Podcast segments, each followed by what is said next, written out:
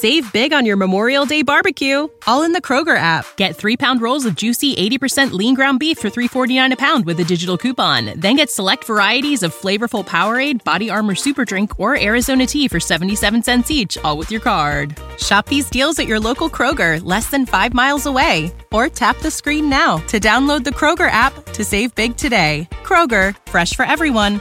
Prices and product availability subject to change. Restrictions apply. See site for details. You're listening to the Destiny Show Podcast, part of the Robots Radio Network, live on Twitch every Thursday night at 7 p.m. Eastern, 4 p.m. Pacific. Robots Radio presents...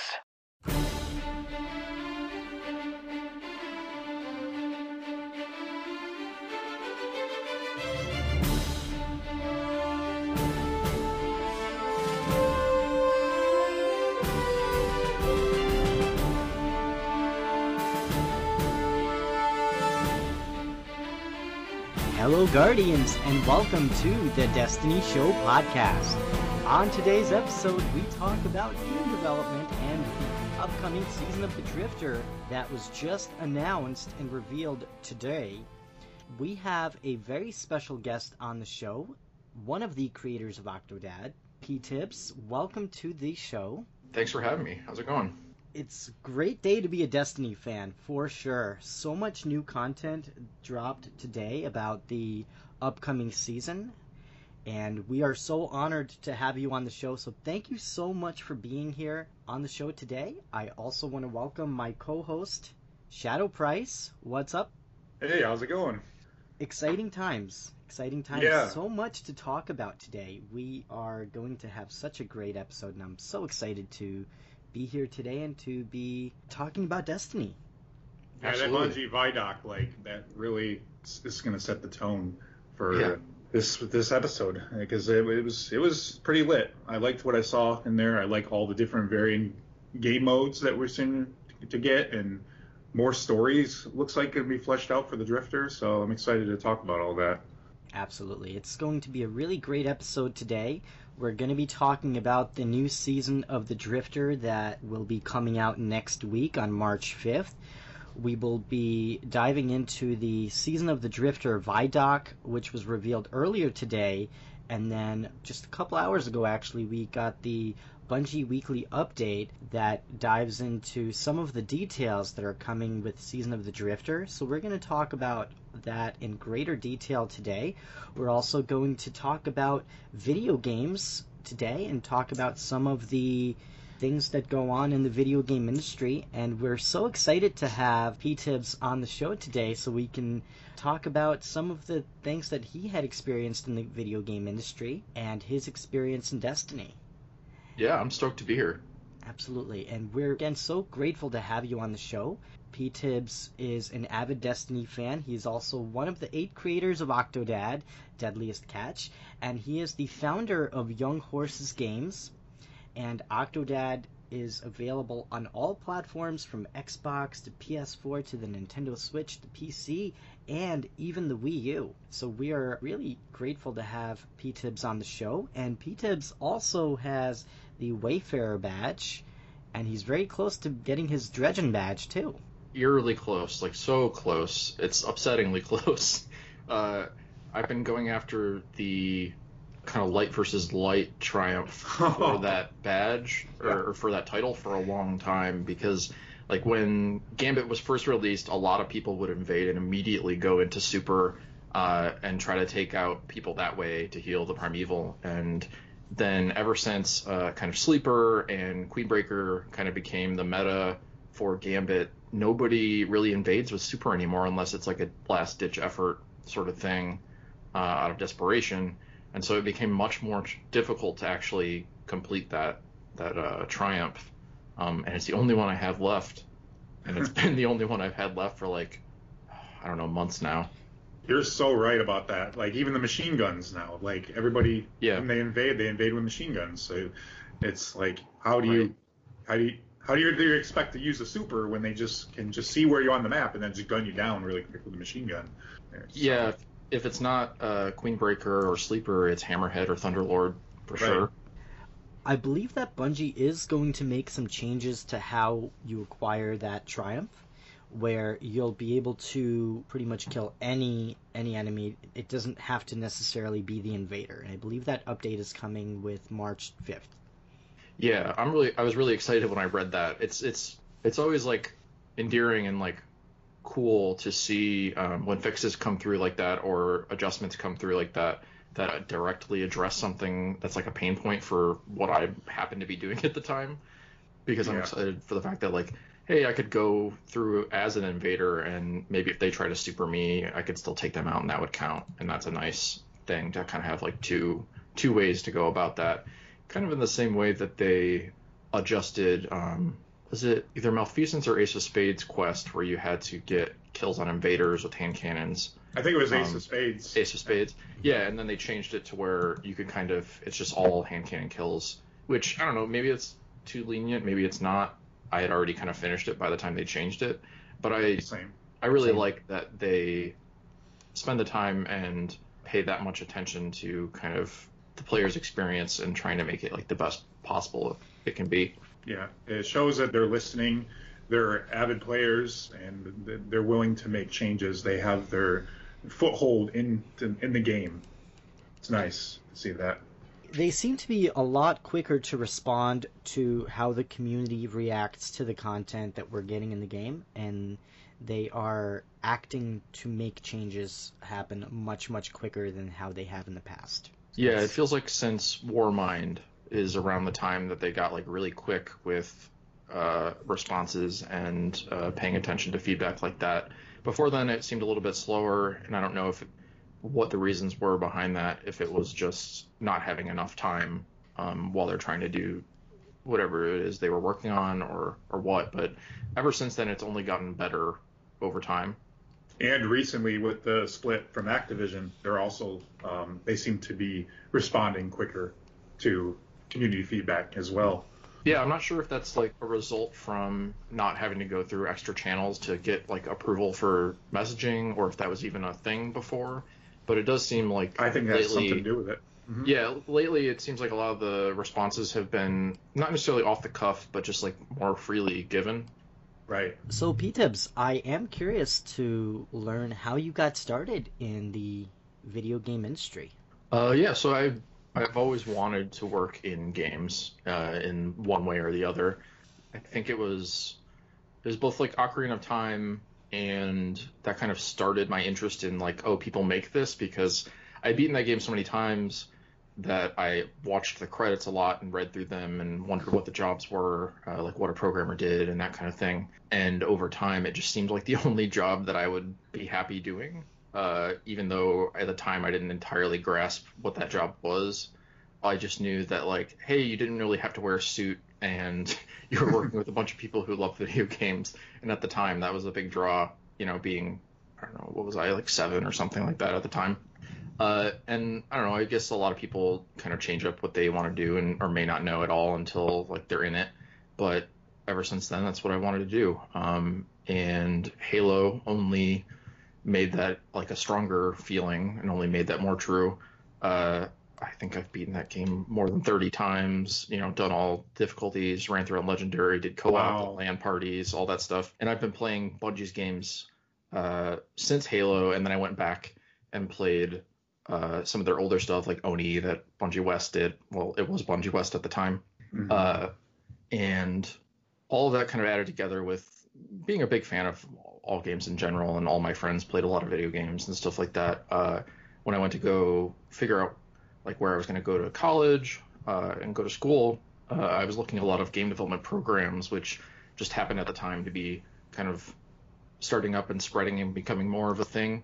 They were still early on. This was like, I want to say 2008.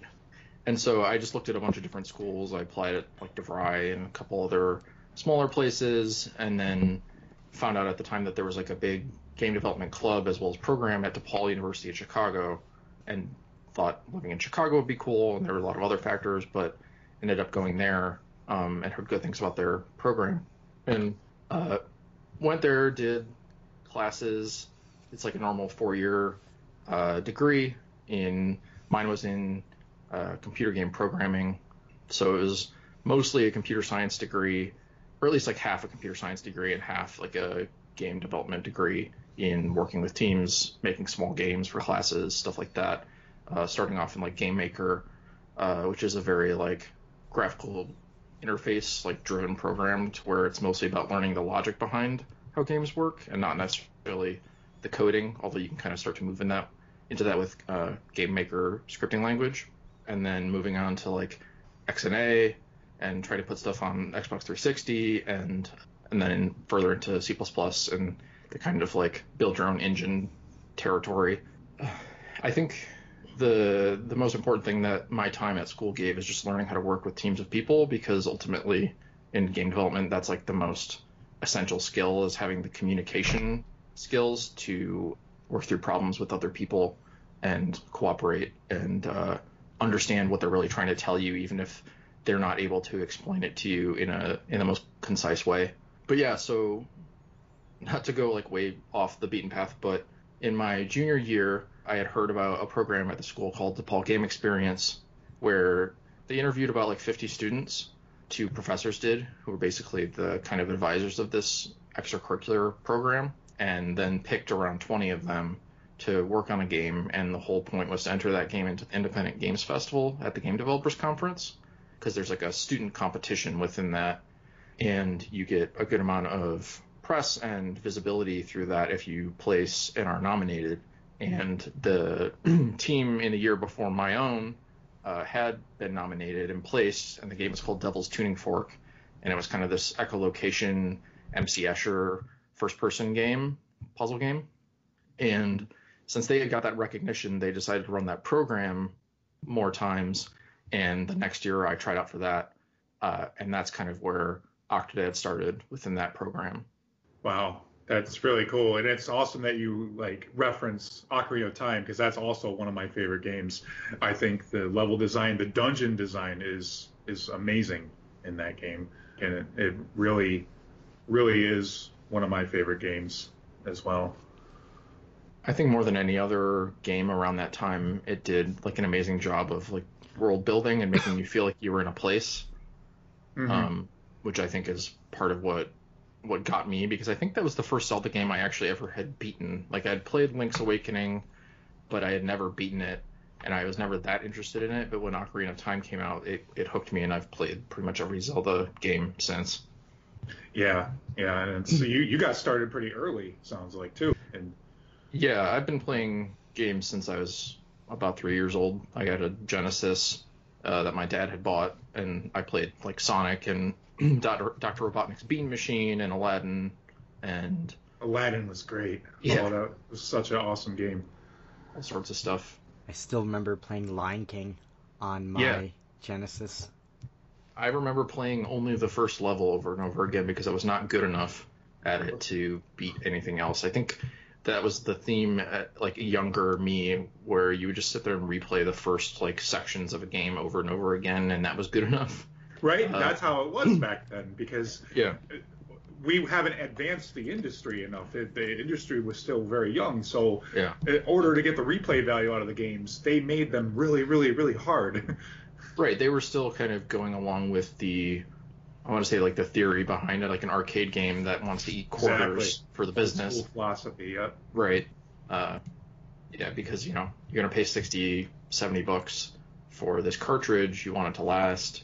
And at the time, there was no one thought about it in terms of like, oh, was this like a valuable experience, even though it was only 2 hours? Right. Like now, sometimes that is the case.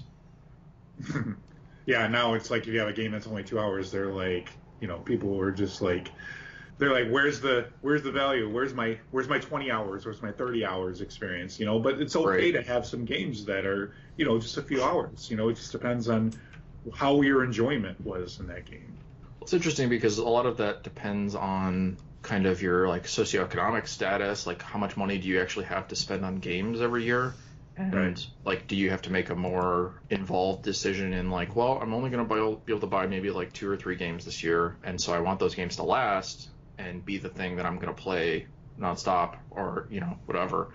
Or you know, am I more the kind of person who would rather spend like $5 or $10 on some smaller games and buy and play a lot of them, or, you know, and then it just depends also on your taste, and it's kind of all over the place, and it's nice. I don't know, there's a bit of a fear within the game development community right now that there are so many games coming out on Steam every single day that, like, anything you make is going to get lost among those. Yeah. But at the same time, it's great for players because there's a game for absolutely everyone, no matter what you want. Right, and that's kind of happening on Switch right now. Not to the extent of Steam, but it's like, it seems like all the indies are hitting the Switch now, and I love the Switch for that. Like, I have so many indie games on my Switch. It's a great platform. Mm-hmm.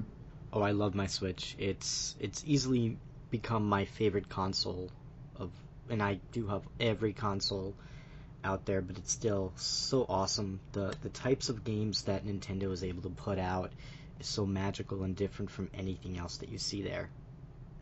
It's amazing what they can do with that hardware. Nintendo games always look the best out of all the games on a Nintendo platform. They like really know how to unlock the power and like kind of get around any technical limitations to make their games still stack up visually to a lot of other AAA big budget games, and it's kind of amazing. Even if it's done through just like style and stuff, they look gorgeous. Like Super Mario Odyssey is a beautiful game. Breath of the Wild is a beautiful game, like breathtaking game. And it's pretty astounding that, you know, you can get that kind of experience on this handheld that you can take with you anywhere. Anytime I'm on like a trip or going to like a conference or something, like being able to play a mainline 3D Zelda game in a hotel room without having to like bring a whole console and try and hook it up to a weird hotel TV that you'd figure out the input on and whatever is great. Right. Even Splatoon 2, it looks and runs very, very well. You get a solid 60 frames. Pretty impressive for a small little console.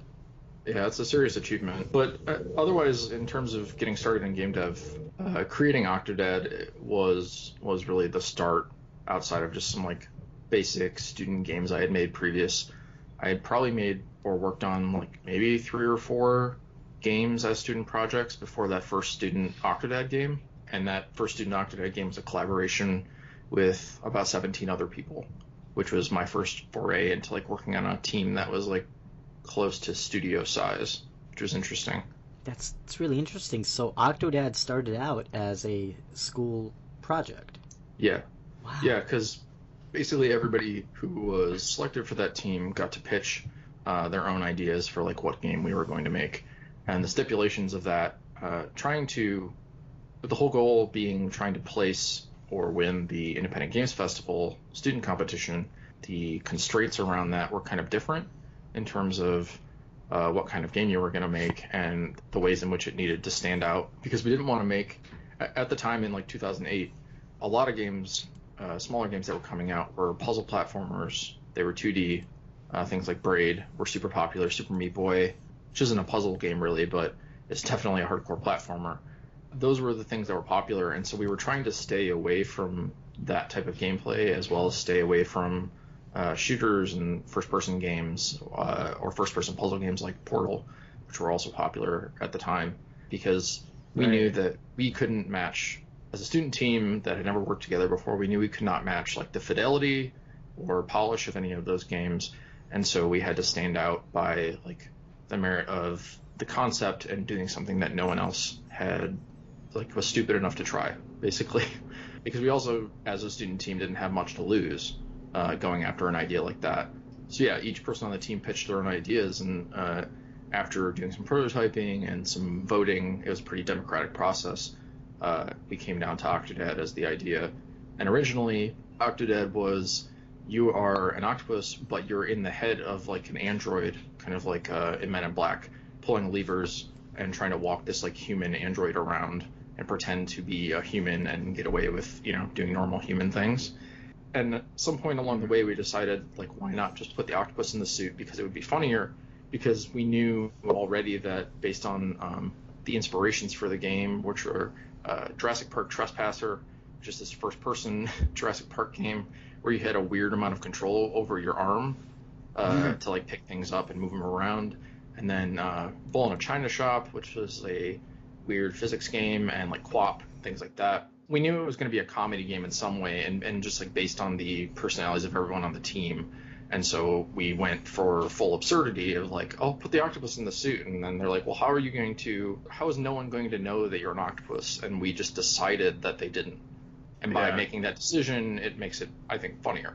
Yeah, the hilarity definitely ensued. I did get a chance to play it, and I can see, like, yeah, the humor is all over the place, and it just, you know, goes to show you all you guys' creative energy that you guys put into the game, and it's just, it's heartwarming too. Like, it's like humorous, it's heartwarming too, just the whole premise of it and everything too in the beginning, and the physics are really, really crazy, and it's really cool you guys were able to get that to work the way it did and everything. Yeah, it was interesting creating that game because this was before, it was like just as Unity as an engine was becoming a thing, and we were not using Unity, we were using Irrelict, which is like an open source rendering engine, and then PhysX for our physics engine. Mm-hmm. And kind of rolling that on our own because a programmer on the team had previously used it for their like end of capstone senior year project. And so we were just like, well, you already know how to use this engine, so we should start where we know something so that we can actually get somewhere rather than spending all of our time figuring out the tools and the engine and stuff like that. Mm-hmm. And yeah, I mean, the style of the game is not only influenced by those games, but I think like the sense of humor and the look of it are also pretty informed by who the team are and the time in which we all grew up, because there's a lot of the influence was from like things like Ren and Stimpy or Animaniacs. I grew up with that too. Yeah. There's a short in Animaniacs called Chicken Boo, where it's basically Octodad, where it's like this chicken who is dressed up like a man and no one knows he's a man, and the whole point is that like one person in the skit knows it's a chicken and is screaming to everybody else and trying to tell them that it's a chicken, but they will not believe him and just think it's absurd, which is something weirdly we like stumbled upon after coming up with the idea. And I don't know if it was a subconscious, like drawing from it subconsciously or what, but it just really fit. But yeah, so we made that first student game. We entered it into the Independent Games Festival. Beforehand, it picked up some like press coverage through Kotaku and IndieGames.com and a couple other sites like that, because previously two people on our team, Devin Scott Tonkin and John Murphy, had worked on a game, like a Flash game called Acid Couch, that got some attention on IndieGames.com. And so then when we made this, they were just like, hey, you know, you featured our Flash game before. Here's this other weird thing we're working on. And Mike Rose, who actually works as a game publisher now, No More Robots, was writing for IndieGames.com at the time and picked it up and liked it. And yeah, I don't know, it spread all over the place. I think partially because it was free, and then partially because it was ripe for like virality, in that at least that first game was a lot of the time more fun to watch than play. And at the same time, like YouTubers and streamers and stuff like that, content creators in general, were becoming more and more popular. And so we kind of rode that wave as it was growing. And we, because of that, I think we were nominated for the student competition of IGF. So we took the game to GDC, met a bunch of game developers that, you know, idols like Cliffy B came by and stuff like that, and was just like, this is really cool and weird and I love it, and you know, my wife loves it, my mom loves it, like, I don't know, it's wild growing up reading games magazines, watching, like, I watched the like Halo 2 Legendary Edition like documentary thousands of times. And I think that's also part of what got me into game development, or got me excited about game developers in general. And then meeting those people is just like, I don't know, it's like meeting your heroes. It's wild. It's truly inspiring. Yeah. Sure. And I don't know, sometimes they say like, don't meet your heroes or whatever, you'll be disappointed, but I have yet to be disappointed by any of mine that I've met so far. So I feel pretty lucky about that. And, you know, some of the team wanted to continue on to make like a full commercial, like professional looking Octodad with Deadliest Catch, and some people weren't interested because at the time it was still a pretty big risk, you know, trying to bootstrap development, create a company, do a bunch of things that none of us had ever done before or knew how to do. And we ended up with about 9 people that were like, okay, I want to try and do this, after having a meeting at GDC in like the basement of this weird hostel. And we decided to try and run a Kickstarter to raise money, which at the time Kickstarter was pretty new. This is pre, you know, Double Fine Adventure, pre IndieGame the Movie, pre a lot of big projects that have been on Kickstarter. So it didn't seem as feasible, but also wasn't as competitive as it is now. Like now you have to have a super polished project to get attention because people are sick and tired of both writing about Kickstarters and seeing them unless they're like coming to the table with something impressive. Which at the time, our Kickstarter, I don't think it was that impressive, but I think what pushed us through is just having that free game out that people could try. And that got funded and in about a month, and we formed a company, and we raised about $24,000, which is a significant amount of money, but is not nearly enough money to pay 9 people to work on a game for really any amount of time, at least, you know, paying rent and eating and doing all the things you need to do as a human being. And so most of us were working day jobs 40 hours a week and then coming home and working nights and weekends. And then otherwise others were living off savings and loans and stuff like that. And then all throughout development, that's kind of how it went until it came out. And about 3 months after the game came out, which it came out January 30th, 2014 for the first time on Steam and Humble and through our site and stuff like that, we were all able to leave our jobs and work full time on the game. There's a lot of stuff in between that, but if I went through the whole story, it would take hours. Was that the full release, or was that like early access when it came out in January? That was the full release. Okay. Early access, like I mean, there were things like Dwarf Fortress, which have been around forever, but early access as a broad concept, as a feasible like business model, was not really a thing then. I don't even know if it was actually a part of Steam yet, but, you know, people had, like, alphas and betas and stuff like that that you could get early access to if you had paid extra. Was it challenging to get your games onto major platforms like Steam and Xbox and Sony PlayStation? It's interesting. It was at the time, because at the time, Xbox Live Arcade had started to become popular. And so you saw some of these smaller games get on big platforms that otherwise would have been very difficult to get on, but they were still being often published by Microsoft or by Sony or by Nintendo, like the Bit Trip series. And we had spoken with Sony at GDC about like potentially like, oh, maybe we could be a PS3 game through PubFund, which was their funding solution for some smaller games and studios at the time. But we weren't really ready because at that GDC in 2011, we still hadn't officially formed a company. We had never released on a console before, and we didn't have a start to that next game. And we didn't think the first game was polished enough to be like kind of worthy of putting out on a console. So we at least had kind of a basis of a relationship at the time, but it would have been really difficult, and I don't think we were ready at all. Very cool. And are there any interesting challenges that you faced along the way of building Octodad? I mean, there are a lot of challenges in every kind of arena, but some of the stuff that isn't always talked about as much or isn't, you know, it's not covered in school really is like the interpersonal relationships on a team and like trying to keep people motivated and excited to be doing what they're doing and invested, giving each person or like finding for each person a job that they can really care about and feel like they're growing in like whatever individual skill set they have so that they feel like they have some ownership over the game, even if they don't like absolutely love the part they're working on at the time, at least they're getting it better at what they love to do.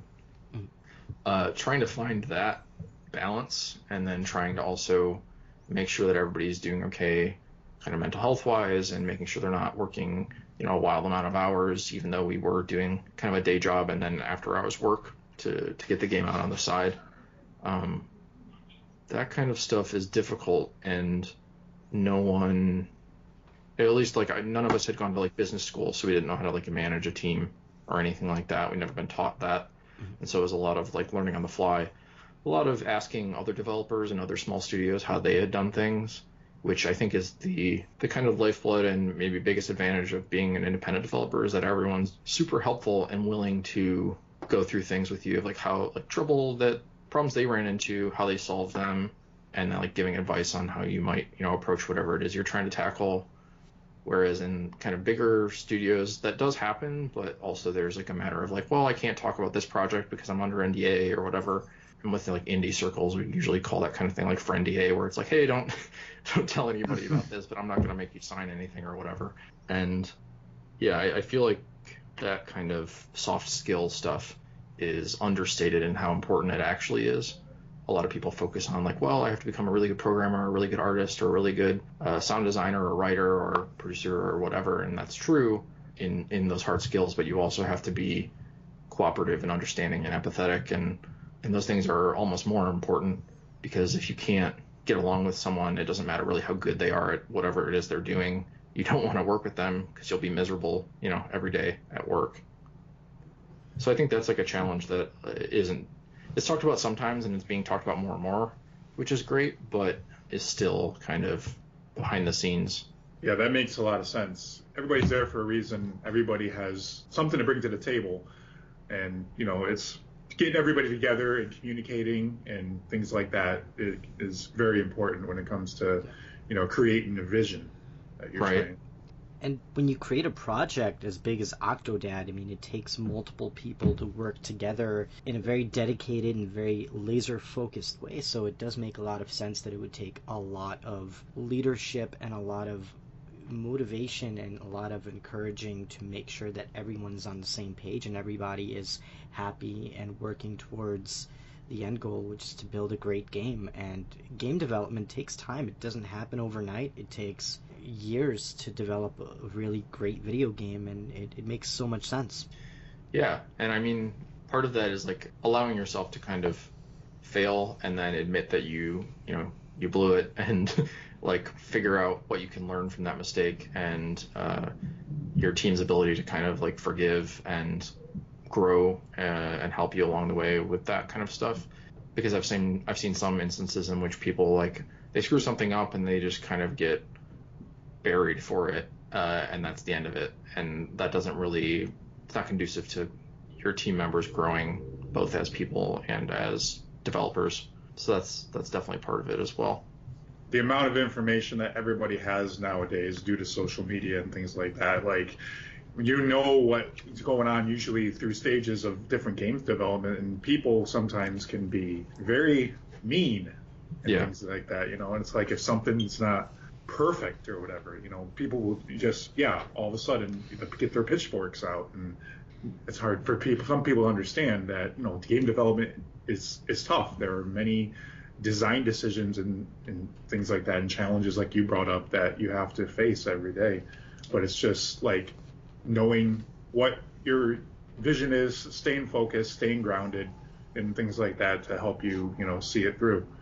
Yeah, I mean, I think another challenge that faces a lot of developers that maybe isn't thought about as much is the amount of like paperwork and the amount of kind of bureaucratic systems you have to go through when working with large companies to release games on large platforms. And while the systems have become much better over the years in, you know, like a bigger platform working with a smaller company, it's still a lot of work just to say like, okay, we want to pick this release date. Well, is the game through certification yet? Has it been approved? And then also there's usually like a leeway in which like you have to have it approved a certain amount of time before you can actually pick a release date. And so for when it comes to like doing like a patch and like fixing bugs and stuff like that, it all takes a bunch of extra time that is invisible to a lot of players as like, oh, well, they're just like taking their sweet time to do this and they don't care and whatever. And it's like, no, they have to work through a lot of different groups of people and systems in order to get that patch out to all these different platforms, and let alone like get it all out to all those platforms on like the same day with companies that all have different policies. And that's why a lot of the times you have like a producer or someone kind of scheduling and figuring all that out ahead of time, but that's not always something that works out the way that the studio would want, you know? And you have to get approval from all of these different companies like Sony, Nintendo, Xbox, before that update is rolled out, correct? Mm-hmm. Okay. Yeah, every time. And that just takes a lot of extra time. And those processes have gotten faster over the years, but it's still... Steam is one of the only ones where if we wanted to patch something or fix something, we could pretty immediately do it, like within minutes, if it was actually, you know, fixed and done and ready. Very interesting. Now, with new platforms like Origins coming out, are you guys, as developers, paying attention to those new platforms? Are they appealing to you at all? Yeah, Origin and Epic Store and stuff like that, they're pretty interesting, and the business models are interesting in terms of, like, Epic saying, you know, here, we'll give your game away for free for 2 weeks and, you know, assumedly pay you for that some amount of money. Stuff like that is interesting. We kind of have to, as a small studio, I mean, I think every game development studio does, but have to pay attention to the different trends in the industry and where we think things are going and where they've been and how that's kind of all panned out at different scales to plan our next moves, because being a small studio, it's a lot about trying to match up what you're doing with opportunities as they present themselves and making sure you're picking the right ones for your game and what you think your audience is and stuff like that. And it's a lot of being adaptive and on your feet, thinking on your feet about what's going on and what might happen and how things might turn out. And it's easy to make the wrong move or, you know, bet on the wrong horse, so to speak. And I think, like, at Young Horses, I think, like, one of our greatest skills is being super self-critical and analytical. And while it can be kind of defeating sometimes to be like, well, this isn't good enough, it's also, I think, a skill that makes it so that our games often shine in the ways that are most important to the most players possible, or at least that's what we go for. It's a motivating factor, too. Yeah, sure. Yeah. Like, obviously, we want to make the best games we can, and every game developer does, but I think something that's easy... It's easy when you're first starting out to think something is good enough and not be critical of it because you want to be done with it. Right. Because you've been working on it a long time and you're like, well, this is good enough. And at some point you do have to say that, but I think we're good at being empathetic with one another and saying, like, well, this doesn't really match up to what we should be doing or what we want for these reasons. And, you know, making sure that everybody understands it's nothing personal. We all just want to be making the best game we can and trying to be as honest as possible so that you're not letting something that's lower quality than what we want through just because you don't want to hurt someone's feelings. And that just comes through, like, a lot of practice of knowing who you're working with and what sensitivities they might have and kind of growing and adapting and trying not to step on people's feelings but still get across, like, why you think something isn't where it should be, and how they, like, some suggestions on, like, where you think it should go, which is all pretty vague, but it's hard to give any advice or talk about much in game development just because everything is incredibly contextual and based on, you know, just what is going on at the time. Right, NDAs. You have sometimes you just can't say certain things, and, you know, that's totally understandable. Well, and just, like, everybody's situation is very different, and, like, the solution that might work for one team or one game might not work for another at all, or make any sense for that team. Right. Competition is, like, at an all-time high, it seems like, now in video games and everything. Yeah. Like, games that rise to the top, like Celeste from last year.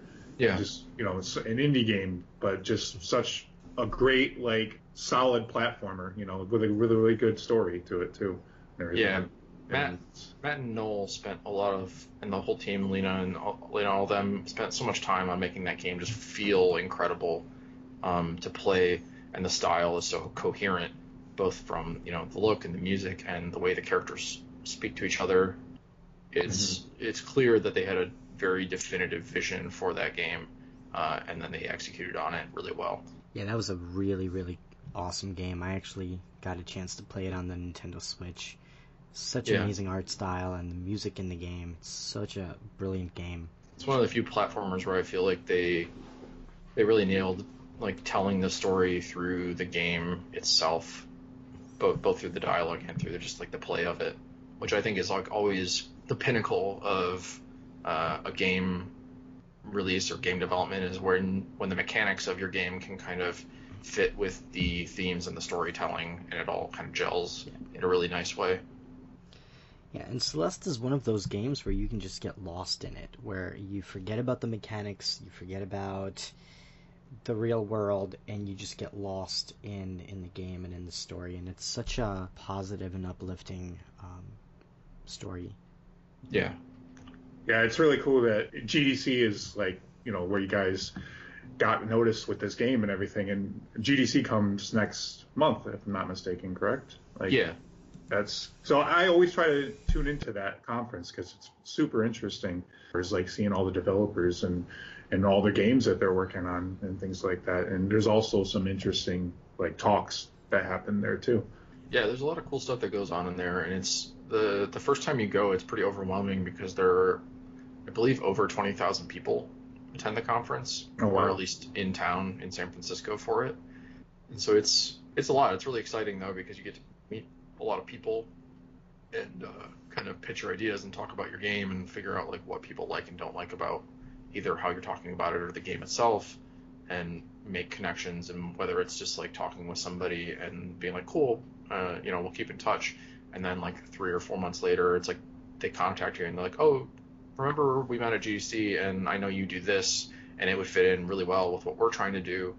And it's a lot of like that kind of stuff where you make these connections where you don't necessarily know if they're going to be helpful business-wise, but at least you met a cool person, and then like later on maybe it does turn out to be something that's beneficial for the both of you. And so it's interesting because like I don't know, before going to those types of events I was a pretty introverted person, and I still am the type of person who likes to come home and play games and, you know, whatever.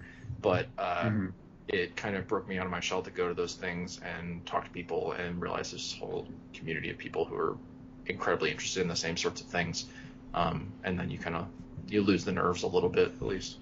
That's really cool. Yeah, that's awesome. Last year we actually went to PAX East, and it was such an awesome experience to be surrounded by passionate people in the gaming industry. And I think especially in video games, you could definitely sense the level of passion and love for video games out there, because it takes a lot of dedication and a lot of passion to be able to make a video game, and especially a really good game, because of the time commitment it takes and the length of time that it actually takes for you to finally realize what you have in front of you and to complete the project. So it's so great to be surrounded by so many passionate people who love the creative art of video games. Yeah, those are some of the most motivating events and times, like bringing your game to PAX. We've gone to, I want to say 6 of them where we've shown Octodad at in the past, and bringing the game there and getting to see people smile and laugh and have a good time with it. And not only that, but also be sitting there with like a notebook taking notes on everything they're doing. It's, you know, definitely like the best playtest sessions we've ever had, just because you get so many people hands-on. It's really motivating to see that, when otherwise you're kind of hanging out with the same people who know the game so intimately every day. And so that's not, you get into a place where the game seems less amazing or less, I don't know, interesting over time, just because it's your day-to-day, it's normal to you, even though it's like a weird funny thing to someone else. So it's always nice to go to those events and get those reactions and, oh yeah, we are doing something good. People do like this. It's worth us like continuing to work on, just because of, like you mentioned, the long amounts of time it takes to make a game. And when somebody sees and reacts well to your product, it makes you feel a sense of pride in what you're doing, and it motivates you to keep doing it, even though it's hard work to run a company and get a game out there and to sell the game, but you're motivated by the reactions that you get from fans each and every day, and it's such a great feeling. Absolutely. How has platforms like the Nintendo Switch affected your strategies in terms of your game releases? Are you guys planning on releasing more content for the Nintendo Switch now that it did come out and it's been pretty popular over the last couple of years? It's interesting because Switch has done pretty well for us, and like developing for it was really easy because it's kind of based around this sort of Android-esque architecture that we had already put Octodad on. And like we knew at the time, we figured it was going to be super popular, given that it's this handheld that can play these console level experiences. But you're not really sure how popular it's going to be. But Nintendo usually nails it on new hardware, at least when they go that kind of mobile route.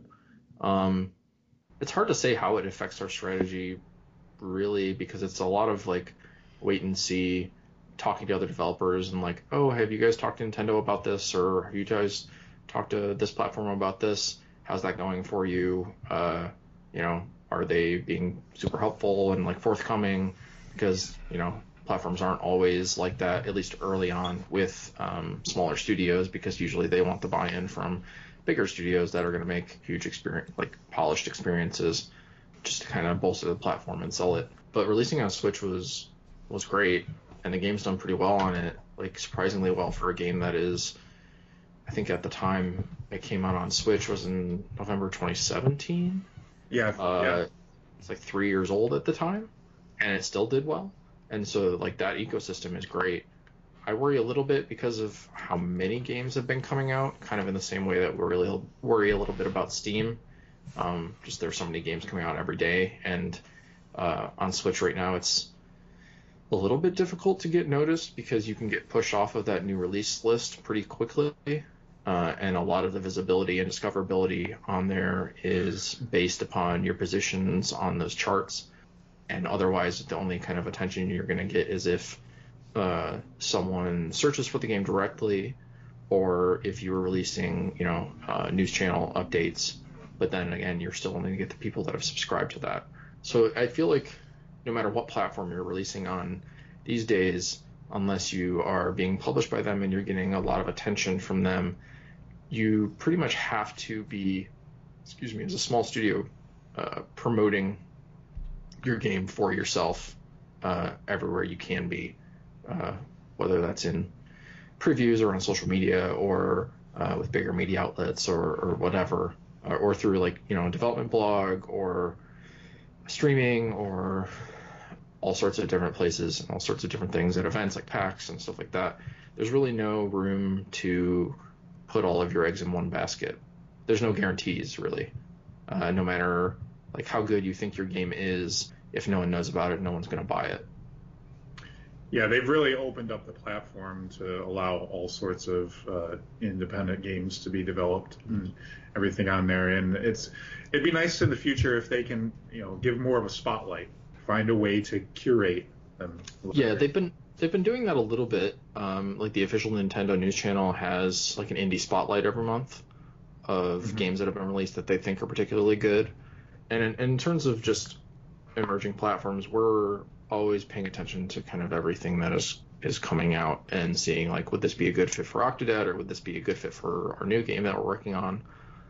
And that's a lot of based on like what market or what target audience that game fits and what we think the biggest audience is for each of those platforms, because a game might do well on one and not as well on others. And it's hard to know that until you've released a lot of games and you have the data, but you can kind of ask around and also ascertain that just from looking at any public sales data that's been released by different developers for different platforms. Like we talk to the Shovel Knight guys or look at their stuff and see how that's done. And well, it may as well be a Nintendo game, given just like kind of where their loyalties have lied and where they've released first. It's still really interesting to see the kind of breakdowns of their sales on different platforms, and we pay a lot of attention to a lot of that kind of stuff. And it's a big making any decision is a large amalgamation of a lot of information from different sources at different times, and it's hard because all of that data ages very quickly in the games industry. And so something that, you know, is from 2 years ago is no longer really relevant or helpful other than knowing the history of it.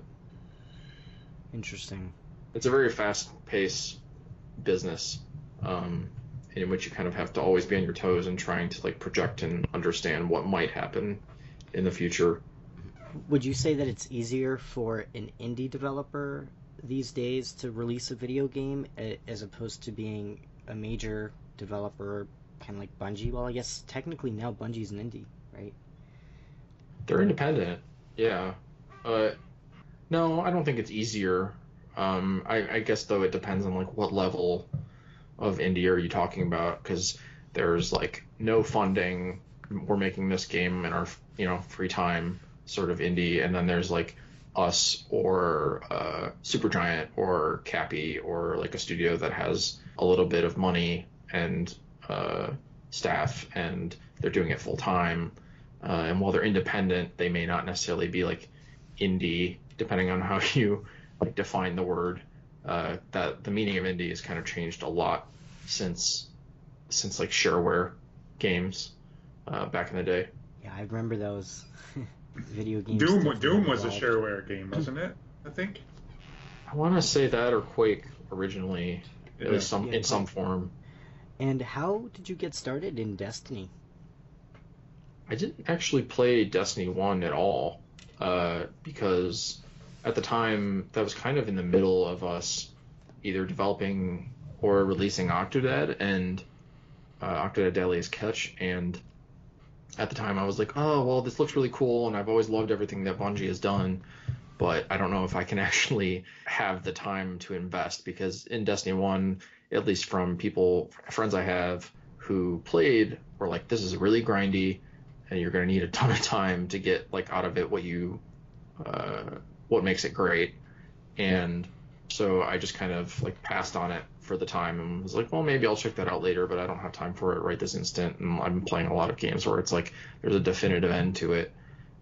But when Destiny 2 came around, I kind of reevaluated, and everybody, both in the games industry that I'm friends with that plays, and then my friends who I used to play Halo with, were like, we're getting into this, you should really get it, you should buy it, check it out, it's going to be awesome.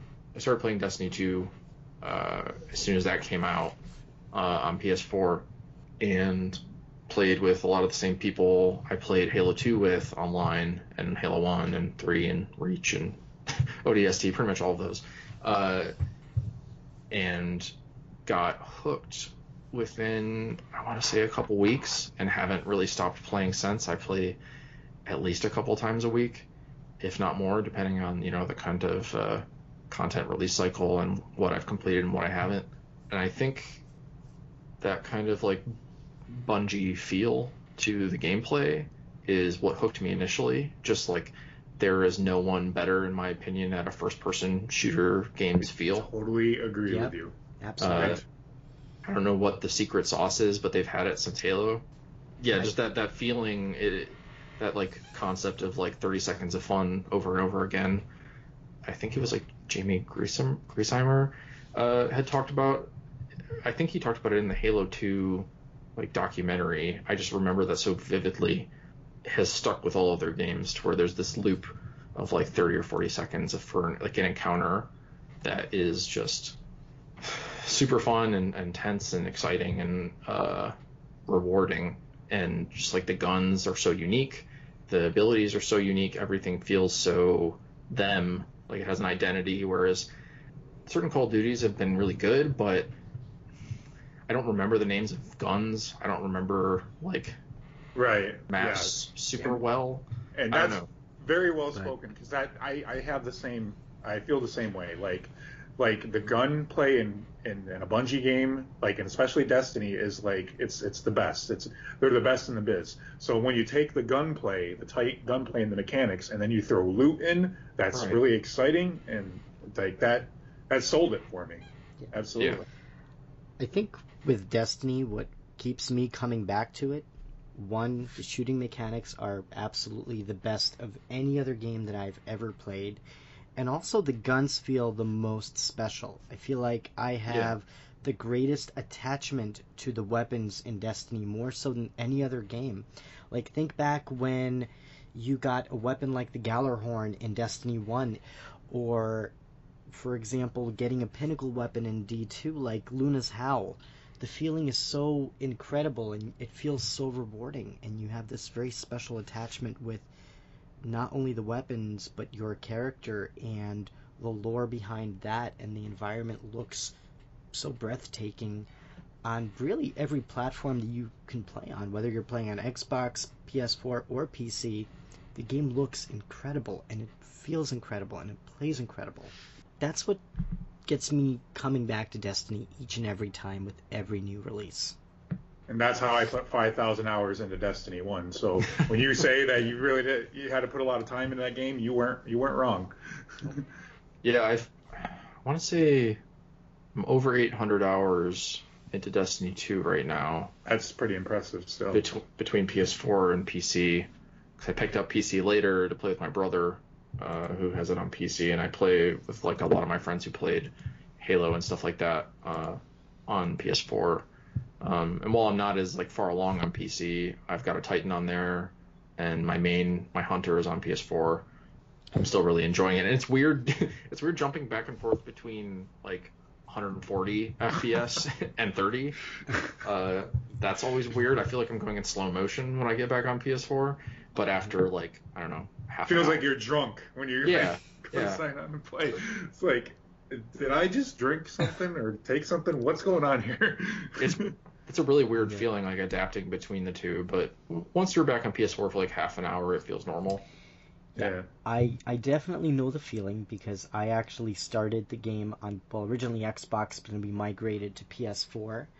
And ever since the game came out on PC, we pretty much moved to the PC, but I do come back periodically to play with old friends on PS4. And going from 144 frames to 30, it does take some time to adjust. But even on PS4, I don't know if you have a PS4 Pro, the game looks really beautiful in 4K. Yeah, I just have a normal PS4. Mine is actually a launch, well, pretty close to a launch PS4, like 2 or 3 months after launch.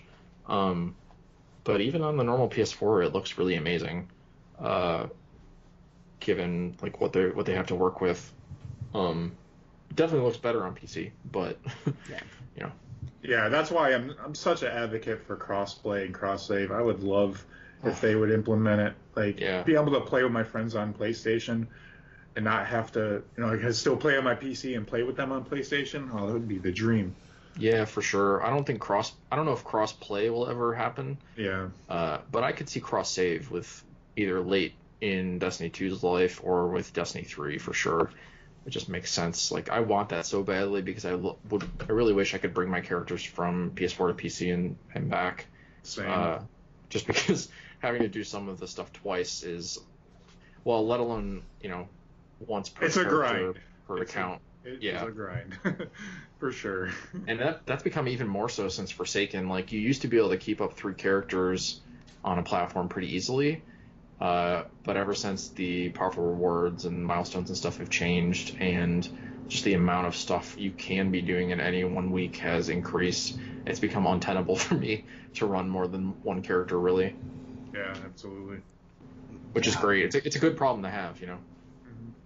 There's also a lot more for you to do based on how you want to play the game. So if you want to play Gambit and get the Dredge and Seal, you can go ahead and do that. If you just want to play raids and you want to get the pinnacle rewards for the raids, you can do that. So you can play the game the way that you want to play rather than the way how Bungie intended for you to play.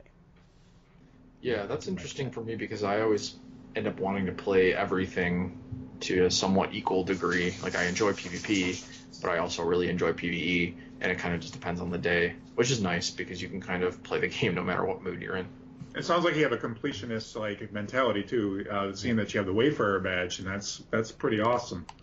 A little bit, only with specific games, only with games that I like really love. Like, I won't spend time on like collecting everything or getting all the trophies or achievements or whatever for just anything. But Destiny for sure, which is, you know, it's just something I'm so invested in at this point, in that, you know, I've grown to love like the lore and the characters and the world so much that I feel compelled to get everything I can. Yeah, I love that they put the lore in the game now and everything. And there's a lot. I've got so much to look through that I'm just falling behind. But yeah, I will get to it. I have only really heard stories about the grimoire cards and stuff like that, because I came to it late, and then ever since the lore books have been in the game, it's been excellent, and I have the grimoire anthology. Yep. That I got that, super... and I read through that in like a single day because it was so good. Yeah, the same. I did the same thing. It took me one day to read it, and oh my god, such an incredible read. If you ever get a chance to read it, for anybody listening, please get it. It's totally worth it. It's really worthwhile. I'm excited that Volume 2 is coming out in the fall. Did they confirm that it's coming out this fall? That's what it says on the website, on the Bungie store. Yeah, I think. Yep. I think pre-orders open up at the end of spring or beginning of summer, and then it's coming out in the fall. Well, we'll definitely have to keep an eye on that. If you go to Bungie.net, you'll be able to pick it up on there. And they also have a comic book that they're going to be releasing too. Oh yeah, I'm excited about that. So that should be really interesting. Yeah, I really want to check that out because I know they've been releasing those comics for a good amount of time now, but I haven't actually read any of them, so it'll be cool to kind of get that as a collection and read it all at once. Yeah, during Osiris and Warmind, that's right. They did that. That's cool. So PTibz, what are your thoughts on the Bungie Activision split? It's interesting because, like, we can all kind of gesticulate and try and think about what that might mean for them and for Destiny, but it's hard to know exactly how many of the decisions that happened were really Activision's decisions or Bungie's decisions. There's really no knowing because you don't know exactly what that deal was like or what that relationship was like. And it's, you know, a lot of the times both achievements and mistakes are a combination of, like, decisions. It's not like one company just said we're going to do this and one company said we're not going to do this or whatever. It kind of always works out through a negotiation in my experience. But in general, I think it's a good thing. I'm glad that Bungie has kind of complete control over their IP, and I think they better than anyone know what to do with it, and they more than anyone care about it and love it. And I'm really looking forward to like what they're going to do with that amount of control. But it's also very scary, like speaking from experience, because any decisions you make are your own. And so if you screw up, it's your fault. You can't really blame that on anybody else. I echo everything that you said. Like that is everything that I would say too. Like, and I have said exactly those things. And yeah, it's awesome to see that they have their, you know, control of their brand now. But like you said, now any kind of like problems with the game or anything of that nature will fall solely on them now. Yeah. But it's like wondering what happened probably to, you know, cause the what was the straw that broke the camel's back, you know? Did it have something to do with that earnings report in the fall when Activision said that Forsaken didn't meet goals that they were looking and that's for? Like, and that's the key word, though, is that goals. Like, it doesn't mean that Forsaken or D2 didn't sell well. It just means it didn't reach Activision's goals, which Activision's goals, seeing as they're like publicly traded and they have investors, are about returns on top of, you know, money spent. And it's not just like, hey, we went positive in our earnings. It's, hey, did we get a 10 times, 100 times return on our investment? And if we didn't, why didn't we? Now I'm mad and I'm, you know, this didn't meet expectations or whatever, which I think is like, I don't know, an awful, anytime you're just doing business and making games only to make as much money as possible, it just, I don't. You're in it for the wrong reasons sometimes. Yeah, I'm not cool with that. Yeah, I agree. Definitely.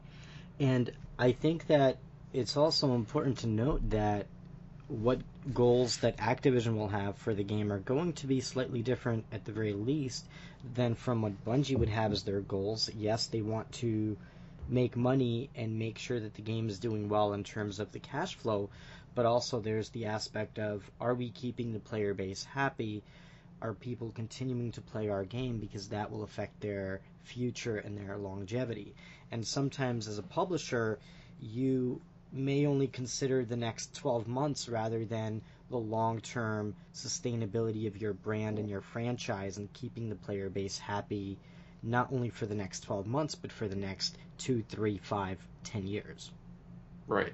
For sure. Bungie has to sit there and think about how they're going to tend to and provide content for this community that is like exciting to them over the long term and makes them want to keep coming back to Destiny. And it's a really wild challenge that like the breadth of I have a hard time fathoming. Given that like we at Young Horses we create these one-time experiences that you're only going to play for anywhere between like 2.5 and 8 hours or whatever, it's hard to imagine creating something that someone comes back to multiple times a week for potentially years and like continues to be excited about during that whole time. Mm-hmm. Yeah, it's an interesting challenge that Bungie has, and we also have to remember with the Activision split, they are also losing support from great companies like Vicarious Visions and High Moon Studios, and also the publishing aspect of their game, which I'm sure it can't be easy to now have to handle not only the entire game development of what they're releasing, in the next 6 months, but also in the next year or two, and on top of having to worry about publishing their own game. So that does create a unique challenge for Bungie. Yeah, I'm interested to see how their like events team and marketing and publishing teams might grow or change to kind of accommodate that and having to kind of do, because when you're working with some of these publishers or platforms and stuff like that, you're still doing the work. You're still creating those assets oftentimes, and you're still planning those things out, but they handle a lot of the legwork. And so it'll be interesting to see how they kind of fill that gap with their own people or maybe a different team that they hire to help them with it. I read all the TWABs, not only because I follow a bunch of people on Twitter and stuff like that, not only because I love the game, but because I'm also just like very interested in the way they do business and the way they handle their community and stuff like that. It'll be interesting to see how they handle this transition and how they kind of continue on with their studio, both in Destiny and any other games they're working on in the future, given that they're independent. Yeah, because that makes sense, because it seems like their advertising and marketing teams have learned a few things by the different releases that come through with Destiny and working with Activision. So, right. Are they able to go forward with some of those teams and promote within and or maybe bring some people in from the outside possibly too? Yeah, I mean, every time we work with a bigger partner, we learn a lot about how they do things and how maybe we could be doing things in the future. Or if we work with like a marketing firm or something like that, like paying close attention to the kind of templates and plans that they have and being like, well, we could probably do this, and like figuring out ways in which in the future we could do a lot of stuff on our own.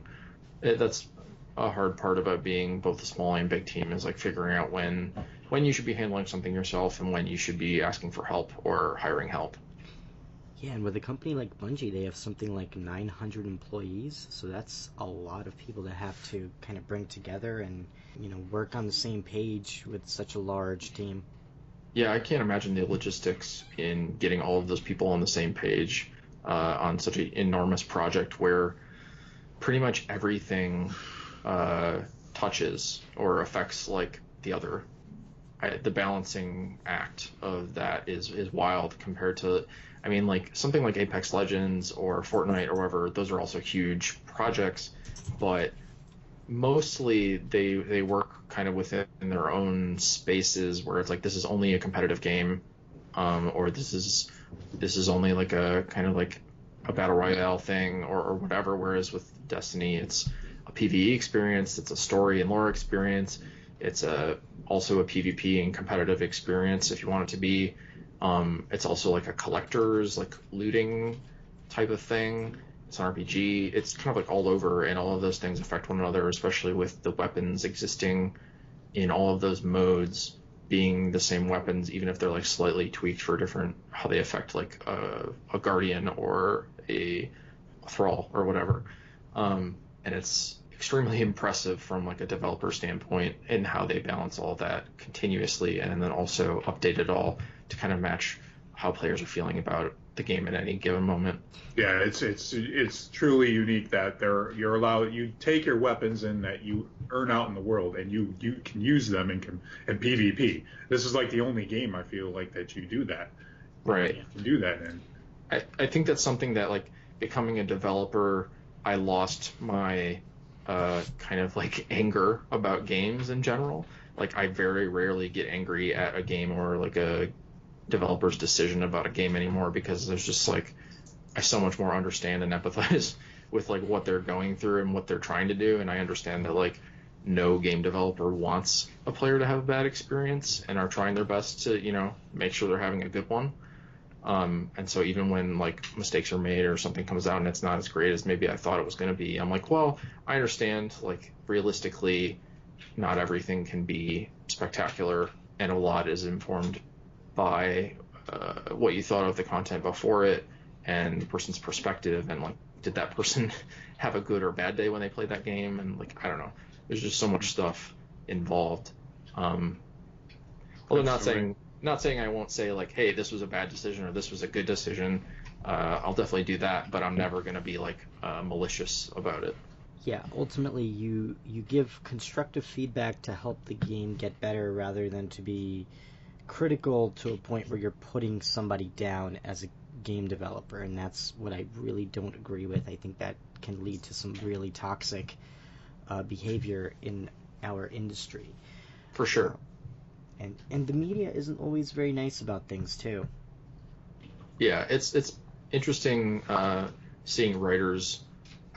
I've known people who've worked in games media who have then moved into game development, and seeing their opinions change, or at least their like kind of general attitude change between those two jobs, is always interesting, because like, oh, this is the kind of stuff you guys were going through while trying to put these games out. Like, I understand why this is this way now, and I'm a little bit more. You see the forest for the trees and everything. Right. Like that. Yeah.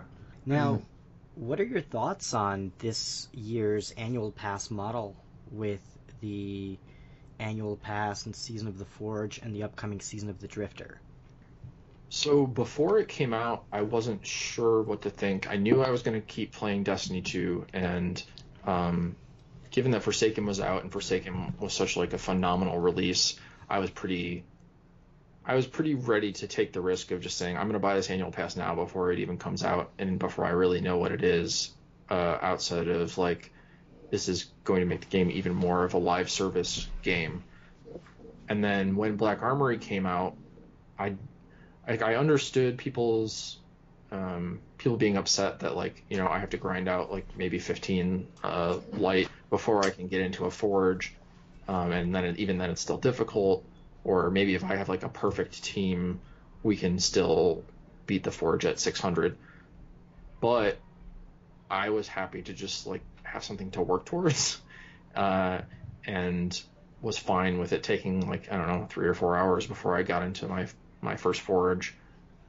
Yeah, it's interesting because it was an onboarding problem where it's just like, oh, like, people have been asking for end game experiences and have been asking for a little bit more of a grind, and so we're going to give that to them.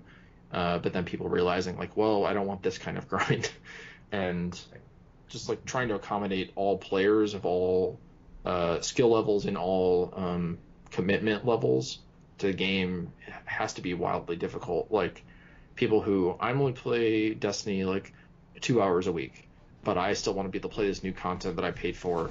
And then people who are like, I play every single day and I'm bored because I've done everything and I don't care because I can just hop into this thing because it's only going to take me 4 or 5 hours to grind out the light that I need, or like a day to grind out the light I need, and I play every day, so it's fine. And then all the in-between. Accommodating all that seems really difficult, and I like what it looks like they're going to be doing with Season of the Drifter with those boosts. Bounties from the Drifter to bring people up to, I believe, 640. It seems like a good compromise where you still kind of have to do some work to get there, but it's only gonna, I think they estimated like an hour of work before you get to the new content. But in general, for the annual pass, I've been pretty positive, and I thought like the amount of stuff I got in Black Armory for about what is it, like $11 or $12 if you kind of divide it in three. It felt really worthwhile to me. You know, that's like eating out one time at a cheap place in Chicago, which is where I'm at. So it felt super worth it. And I know people can't always make those kinds of value comparisons, or like don't always see things that way. But I always think about like, well, how much money am I going to go spend to go to the movies for like 2 hours? And it's a different thing because you're watching something, you're not interacting with it, and you know, you just get it as it is. But still, like, you go out and spend $14 or whatever for a movie ticket, and you see that movie once, and then you have to wait and then buy it again when it comes out again. Whereas, you know, I play Black Armory and I spend, you know, $12 for that part of the annual pass, and I get like, I've probably put in at least 40 hours, and it's all been good. So I don't know. I feel pretty positive about it, and I'm excited for Season of the Drifter. And then I think they just named it today Season of Opulence, which used to be Penumbra. Yeah, I think they're learning, you know, they're just like you brought up with the catch-up bounties and things like that. They're learning to, they know their game better than, you know, anybody else, and they know when things need to be implemented, and they've been doing that quicker. And, you know, just like when Black Armory came out, they were really quick to make the change where, you know, they brought the power level down immediately of that first forge and everything, because people just were banging their heads up against the wall and not be able to complete it. And yeah, I think like that. I think that was within like 1 day or 2 days. It was, yeah. That was really impressive. They're definitely in tune with the community and want to do everything they can to make everybody happy, and that's part of the, you know, the difficulty of the job they have for sure. But if you think about it within like game development time frames, going from when did Black Armory come out? Beginning of December, I think. Mm-hmm. Yep. Going from December then 5th. On. Yeah, until March 5th, next week, when Season of the Drifter comes out. That's not that long of a time, especially, and like I know they've been working on Season of the Drifter before that, but they also have been incorporating all the feedback from Black Armory into Season of the Drifter to make sure that like onboarding experience is a lot smoother, and to make sure that they're in tune with what players want out of that experience. And to do that with only like 3 months, maybe, you know, given that also like December is a minefield of holidays and time off that people deserve, it's pretty impressive what they came out with the trailer for Season of the Drifter with the Vidoc today. I was surprised, honestly, by how much stuff between just Season 6 and Season of the Drifter, both free and paid for stuff there was going to be to do and earn. And I'm really excited for it. And I think like $35 for an entire year's worth of continuous content, whether people call it like time gated or whatever, is great, because I like being able to hop in and do something for a week and know I can accomplish it, and know that there's going to be a new thing for me accomplished the next week, instead of just eating all of the content at once and then being bored. Yeah, some outlets would charge like $30 for all this stuff that we're getting with Season of the Drifter. So this is an ultimate value that I feel like we're getting with this upcoming content release. I mean, it's basically a very cheap subscription service, given like compared to something like World of Warcraft, which I think is like $15 a month. Yeah, on top of paying for the base game, so you're still paying $60 for the game, right? But on top of that, you're paying $15 each and every month. And like Final Fantasy 14, right? Like that too. Well, with Destiny right now, there have been so many good sales on the base game plus like the Ultimate Collection or something like that, where you get base Destiny 2, you get Curse of Osiris and Warmind, and then you get Forsaken, and it's like $60 for all of those, if not less, depending on if there's a sale or something like that. And then you pay like $35 for the annual pass. Like, I don't know, that's for the amount of time I've spent playing this game, it's an incredible value for me. Yeah. Yeah, and that's kind of how I judge the value of a video game. I look at how much time I'm going to spend in the game, and if it's a considerable amount of time, like with Destiny, then it's well worth the cost of admission, even if it was more expensive than what it is. I think that $35 for a year's worth of content is nothing if you really divide it by, you know, even 9 months. The amount of hours you're going to get out of that time. Yeah, and I've had some really fun moments in Black Armory. I've had a lot of fun getting the Blast Furnace and getting my Luminarch. That was a lot of fun. I also enjoy a lot of the lore and a lot of the backstory that may not be inside of the game as we would expect as a campaign or as adventures, but there's still so much there if you actually take the time to read through the lore. Yeah. It's very fascinating. And there's a lot for Black Armory. And according to the developers, the new upcoming season is going to have a lot of very interesting lore as well. Yeah, it seems like it. I think one of the things that... one of the small details I really loved about Black Armory is that after I had kind of read the lore book for it, which I definitely did an AFK, like, I'm going to work... I'm going to take all of my armor down to, 200 light so that anyone I match up with in I think it was a Pergusia Forge, is also doing this, and just, let it sit to get all of that lore from that lore book all day. And then, but I read through all of that, and there's a part where they talk about, Ada's mother, singing her songs, in French and stuff like that. And if you're on the tower by Ada... one of her incidental dialogue lines when you're just kind of hanging out is she starts singing this song in French, and it's, I don't know, there's just a lot of really cool small details built into the game that aren't always super apparent but are really spectacular when you notice them or run into them, or yesterday I was playing and was just running to grab clam bounties and stuff, and I ran by the ramen shop and I walked in there just to look around and noticed that there's a portrait of Cade on the wall that I never noticed before, and it's just him giving a thumbs up, and I was when did this get added into the game? Has this always been here? I don't know, but it's a really just cool little detail. Yeah, absolutely. For the members of our audience who are looking to break into the gaming industry, what advice would you give them?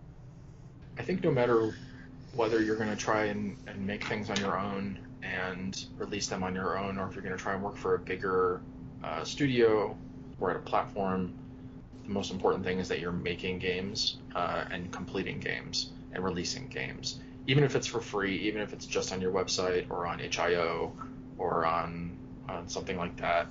Starting a small project and working through it to completion to where it's playable and you have it out there and people have played it is one of the more impressive things, because it's a really difficult thing to do. It's difficult to stick with an idea from start to finish. It's difficult to, develop that idea, and it's scary to release it and have people play it, even if it's only a few people. And so I think when we're doing hiring, which we've only hired a couple times now since we're so small and are trying to be really responsible with how we hire. Even then, though, when looking at resumes, to me, the most impressive thing is seeing here's 2 or 3 small games that I've worked on and that are you could go play right now, and here's what I did on them. So I guess in terms of advice, if you want to get into the games industry, no matter what kind of discipline you're working within, whether it's sound design or music composition or design or programming or art of some kind or writing, have a list of the projects you've worked on and access for the person that you're hoping will hire you to go and take a look at them and see what you did on them, and that the game is complete. And that includes things like menus and help sections and all the stuff that seems boring but that is important to a completed project.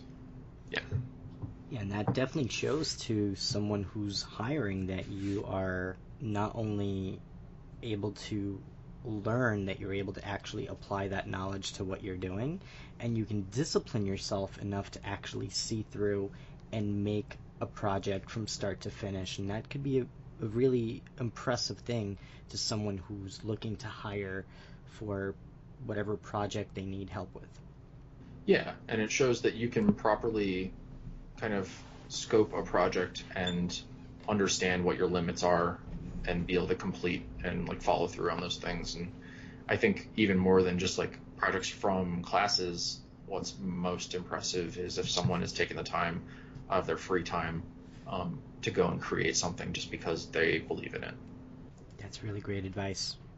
Because a lot of the times, to be honest, like degrees and stuff like that are nice, and I think having like a 4-year degree is beneficial in that you'll have all those general gen ed like classes and like a broad scope to your education, and that you'll have a lot to draw from inspiration wise or knowledge wise when creating something. While that is all like excellent, what really matters is like, have you worked on games and do you know the process and kind of like what your skill set and contributions were to those projects. That's some good insight. Yeah. And PTibz, from what you're able to share, of course, we don't want you to break any kind of agreements.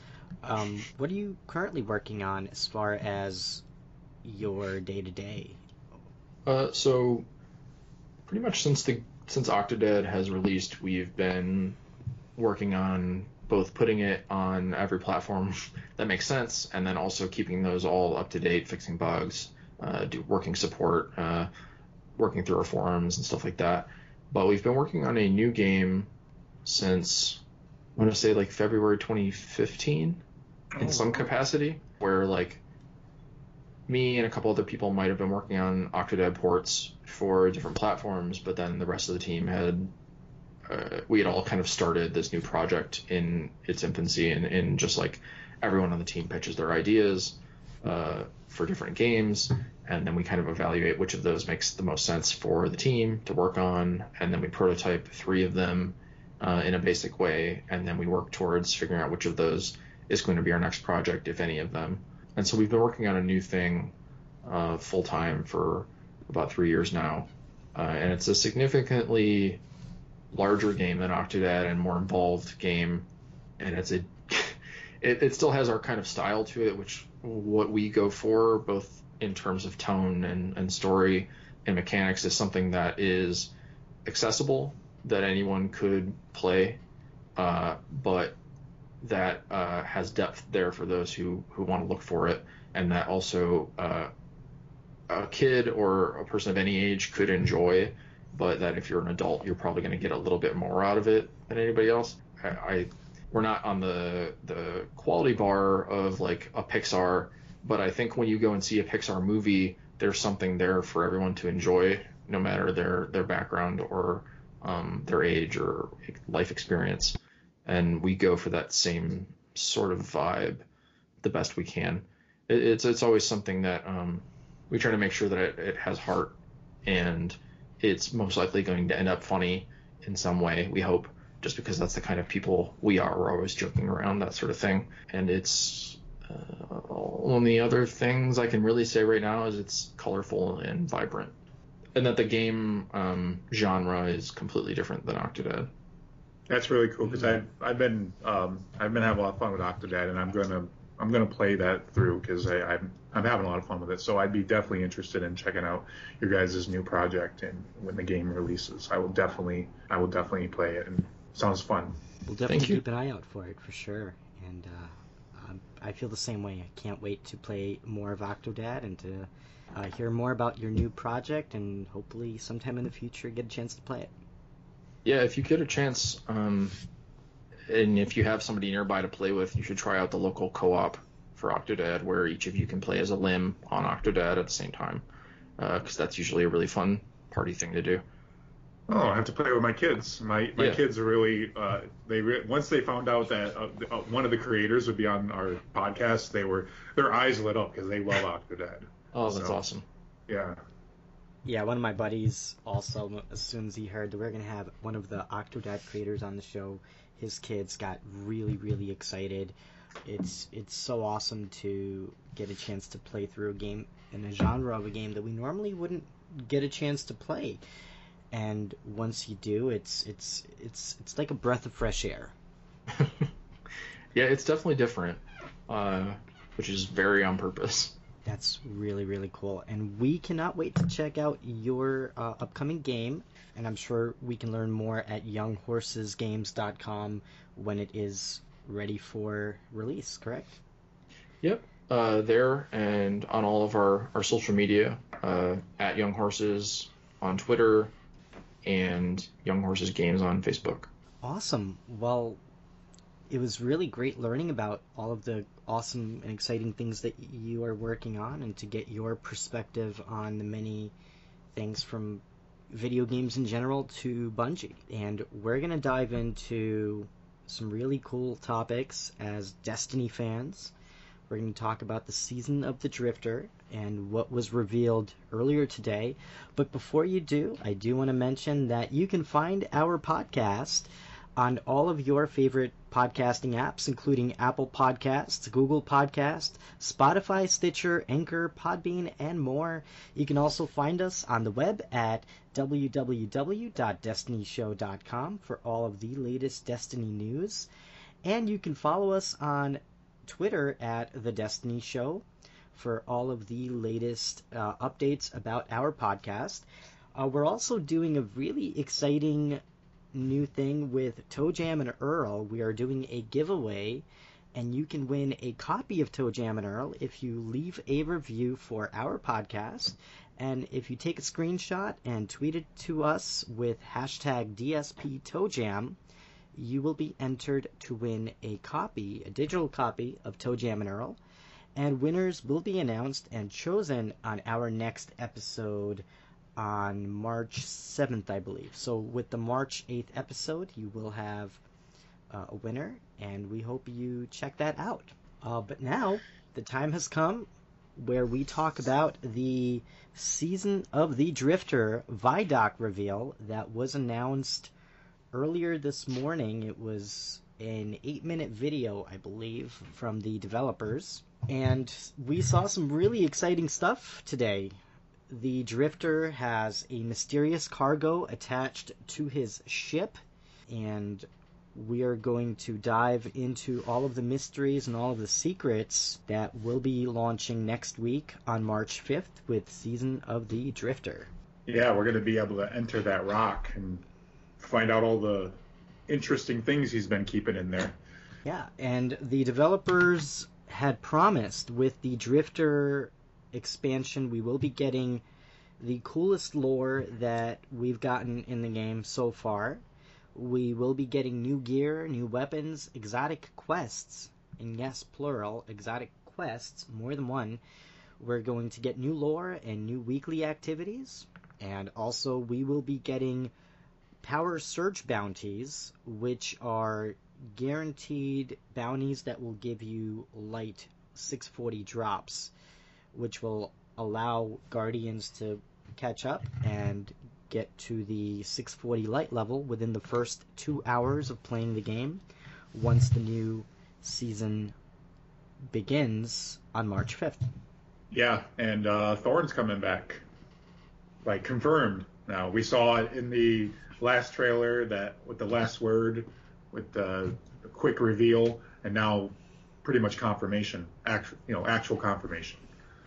I mean, it's basically the other side of the coin for last word, right? Yep. Yes. It is the Weapon of Sorrow.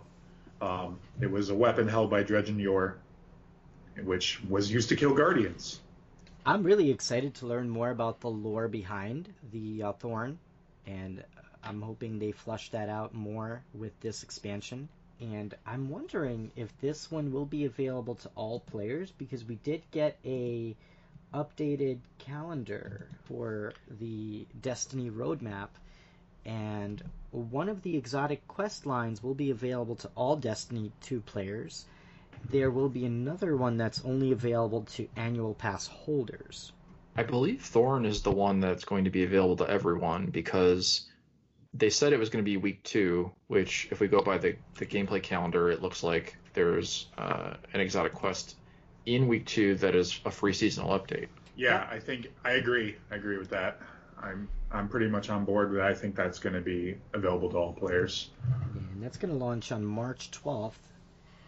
There is going to be a quest line called the Allegiance Quest, and from all indications, it looks like that will be beginning the Thorn quest line, and it's going to go into the Invitation of the Nine, which is... Well, no, Invitation of the Nine, that's something different, isn't it? That's yeah. The That's what Xur bounties became. Xur bounties. Do you think the Thorn Quest and the Allegiance Quest are the same? Because it seems like they talk about the Allegiance Quest in the post on Bungie.net, and they talk about it as picking between siding with the Vanguard and siding with the Drifter in kind of their, I don't know if you would say like their theology, but like just the way they approach like what the problems are in the world. And it seems like they say the pledge is character based, so you can choose to pledge with the Vanguard with one of your characters and pledge with the Drifter with another one, and you kind of get a little bit of a different story from either side. And I don't know if that's completely in tune with the Thorn Quest or not, because it seems like. And they said that's going to be coming the second week. Yeah, and I can't tell if that Allegiance Quest is free or part of the annual. It looks like it's part of the annual content, so I don't think it could be tied with Thorn if Thorn is free. Yeah. That is really interesting. So I think it's two separate things. You may be right. Let me take a look here and see what it says about that. Yeah, because they had the roadmap today. For some reason, I'm having a hard time locating that right now. I thought it was on the Bungie website, but you know what? Well, you're totally right about this, because I'm looking at the actual roadmap, and for the Allegiance Quest, it has it listed as part of the annual pass content, not part of what's available to everybody. Also, gameplay calendar. That's what I'm looking for. If you look at where it says Exotic Quest, that's actually a separate thing from the Allegiance Quest, so that's really interesting. Yeah, yeah, and I'm interested to see what that annual pass exotic is. Is it like Icebreaker or something like that? If it's Icebreaker, if it's new or if it's returning, I don't know. Yeah. Part of me wants to say that it's new, probably going to be something new, although I would love for it to be the Icebreaker, because the Icebreaker is one of my favorite exotics in D1. So if it was the Icebreaker, I would take it in a heartbeat. I almost think it's going to be something new that's available. You think they'll do something where it's like Thorn is the kind of returning weapon, and then the next one is going to be something completely new. I'm almost thinking that's what it would ultimately be, although again, having the Icebreaker come back would be pretty awesome. But I think that instead of bringing two returning weapons back, they would probably bring one new and one returning. That would make more sense for them to do. It's been interesting seeing player reactions to returning weapons or returning activities, and like how some people are really excited, like going back to the Cosmodrome. And then other people are like, "Oh, this is recycled content. Like, you can't just play on nostalgia." Like, it's wild different people's reactions to those sorts of things. And then from my perspective, it's interesting seeing and playing with these weapons that I've only heard about from the first game from friends of mine. Nostalgia play is very big for me. I'm a big fan of nostalgia. So anytime they do anything like that, like I would love the integration of Destiny 1. Into Destiny 2 eventually, or if we're able to play Destiny 1 or however they want to do it. I mean, right. I'm fine with this too. I'm fine with them introducing old weapons and things like that, quests, and hopefully the old raids too, because I think a lot of people haven't got a chance to play that content. And some of those raids are the best raids in my opinion. I love them. I actually went out of my way when that Thunderlord quest came out, and I played it, and I thought that area was so cool. I went back and bought Destiny 1 with the expansions, and just like started playing through some of that just to see like what was this game like, years ago, and how has it changed. Just from like a developer perspective, it's really interesting. And some of those locations are so cool and like open. Those environments being very often like outside in a big open space that feels enormous, even if it's not necessarily, was interesting. Right. And then just like the changes to the HUD and the way you manage your items and stuff like that. It's wild what they've gotten to now. Now it feels so much better, and I can't tell if it's only because of I'm so much more used to the new way, or if it's because it's just been such an improvement, quality of life wise. I would say it's a little bit of both, because I think they have made some really substantial upgrades to the game since Destiny 1 had come out. The way that you manage your inventory even. I remember back in Destiny 1, you would essentially grind out for 3 of whatever your favorite gun would be, because you didn't have apps like DIM where you can literally log on and very quickly change your inventory. You would have to literally go to the tower and do all that manually. So you would oftentimes have 3 Gallarhorns or 3 Fatebringers, because it made more sense if you're running 3 characters, you would have that. But also, from a UI standpoint, they made quite a few changes in Forsaken, because we did not have triumphs in the game the way that all of the different lore tabs are included in the game. That didn't exist. Collections. Before the collections, yep. And I think that's why the game sometimes has a seizure anytime you're, like, moving stuff over and it gets all these... You find all these lost sectors and all this stuff. And in theory, those are supposed to be fixed on Tuesday. Yes, that's true. Which is nice. Yep.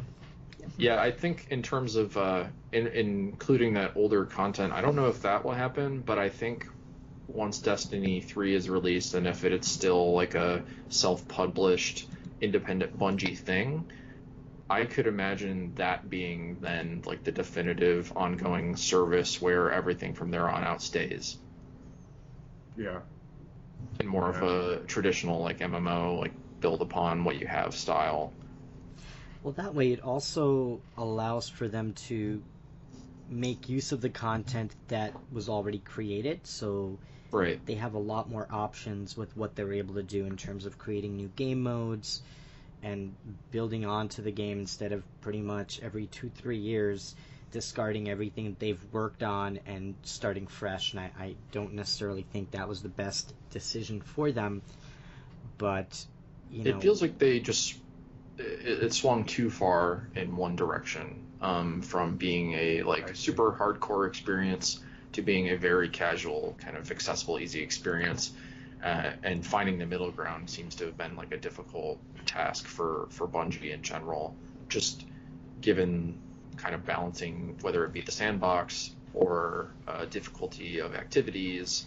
Sometimes they've been like way too hard for where players are at. Sometimes they've just been way too easy, and it's like, oh, well, I'm done. Now what do I do? And it's been interesting watching them try and figure out what the balance of that is. And I think they've gotten better at it over time, and it's been less of a dramatic swing. But at least going from Destiny 1 to Destiny 2, from what I know about the first game and from talking to friends about it, it seems like it was a huge change.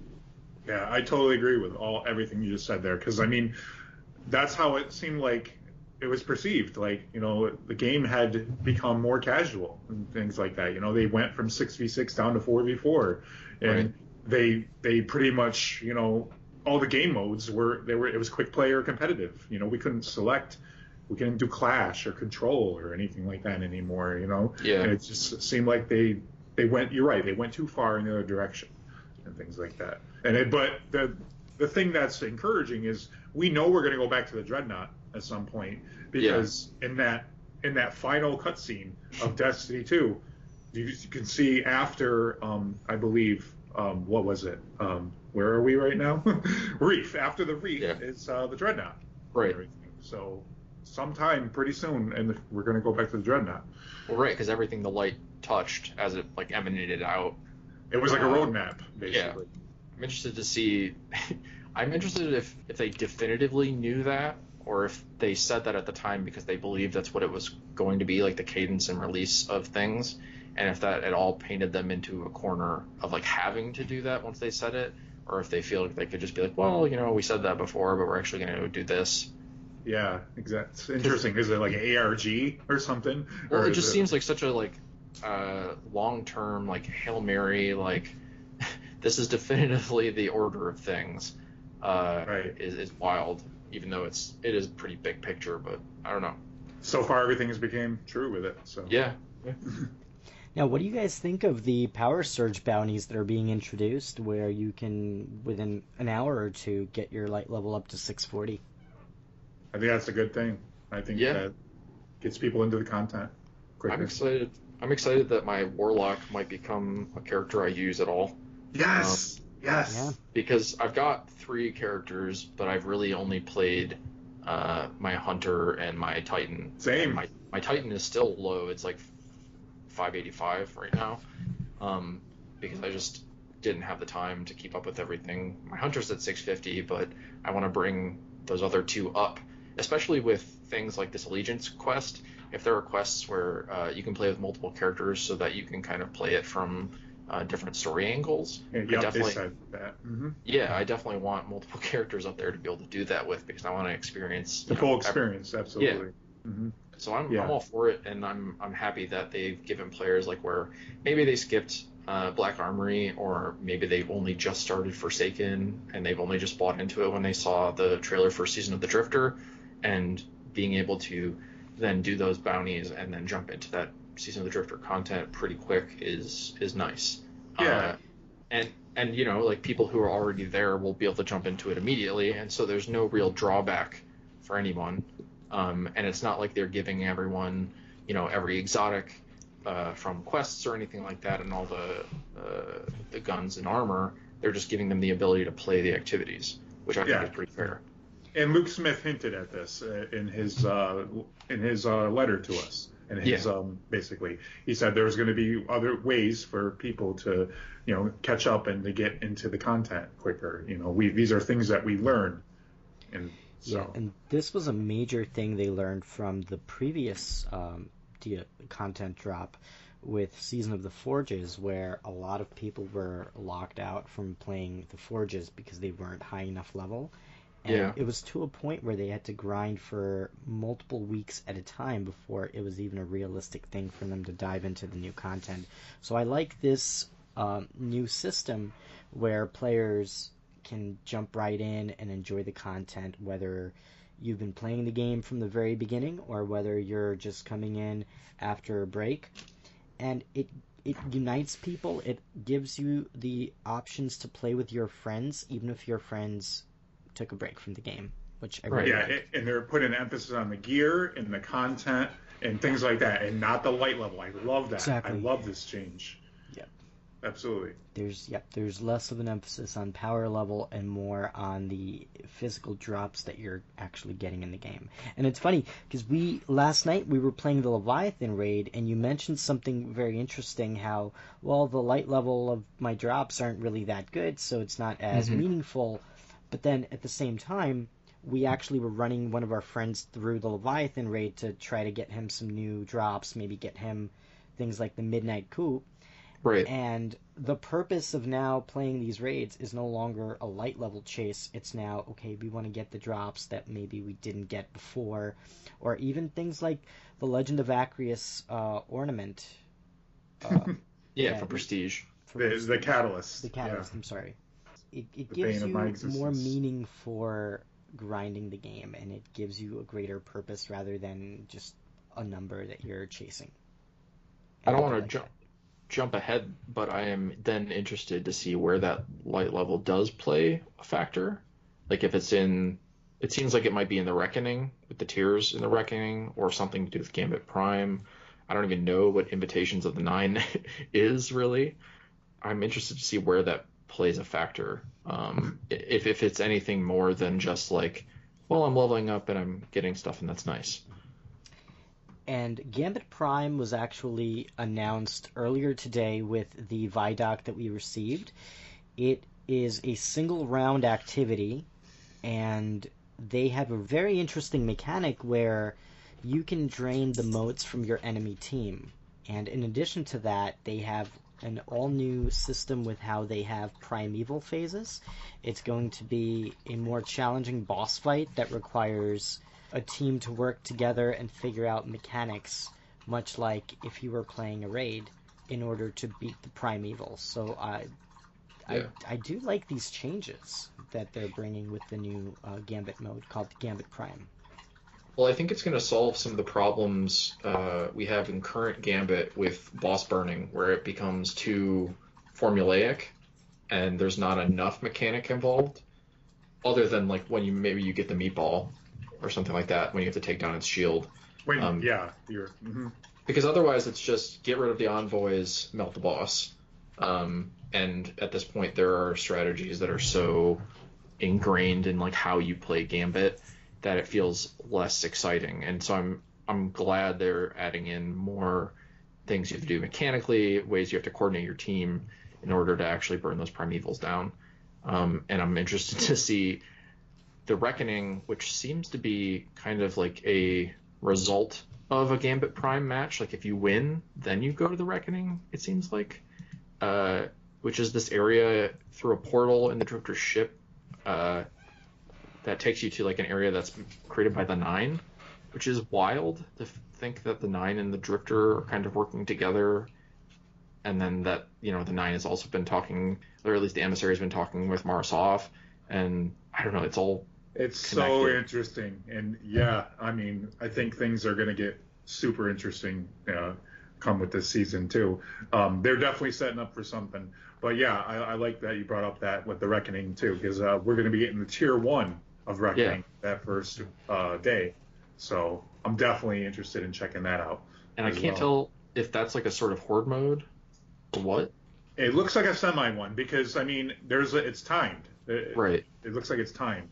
It's timed and tiered, and so I mean you can, I think, definitely say that it's not going to be an infinite thing like a traditional horde mode would be, but it seems like maybe a boss rush type thing. Yeah, and they said it's like similar to what Crota's End was, like where they're storming the area, and then you're jumping down into this pit, basically. Yeah. You know, so it's like, it's really cool. Yeah, and it is going to be a timed activity, so you have to pretty much beat the clock to defeat all of the enemies in the wave, and you have to be quick about it, is what was emphasized during the Vidoc. It's a very fast-paced event.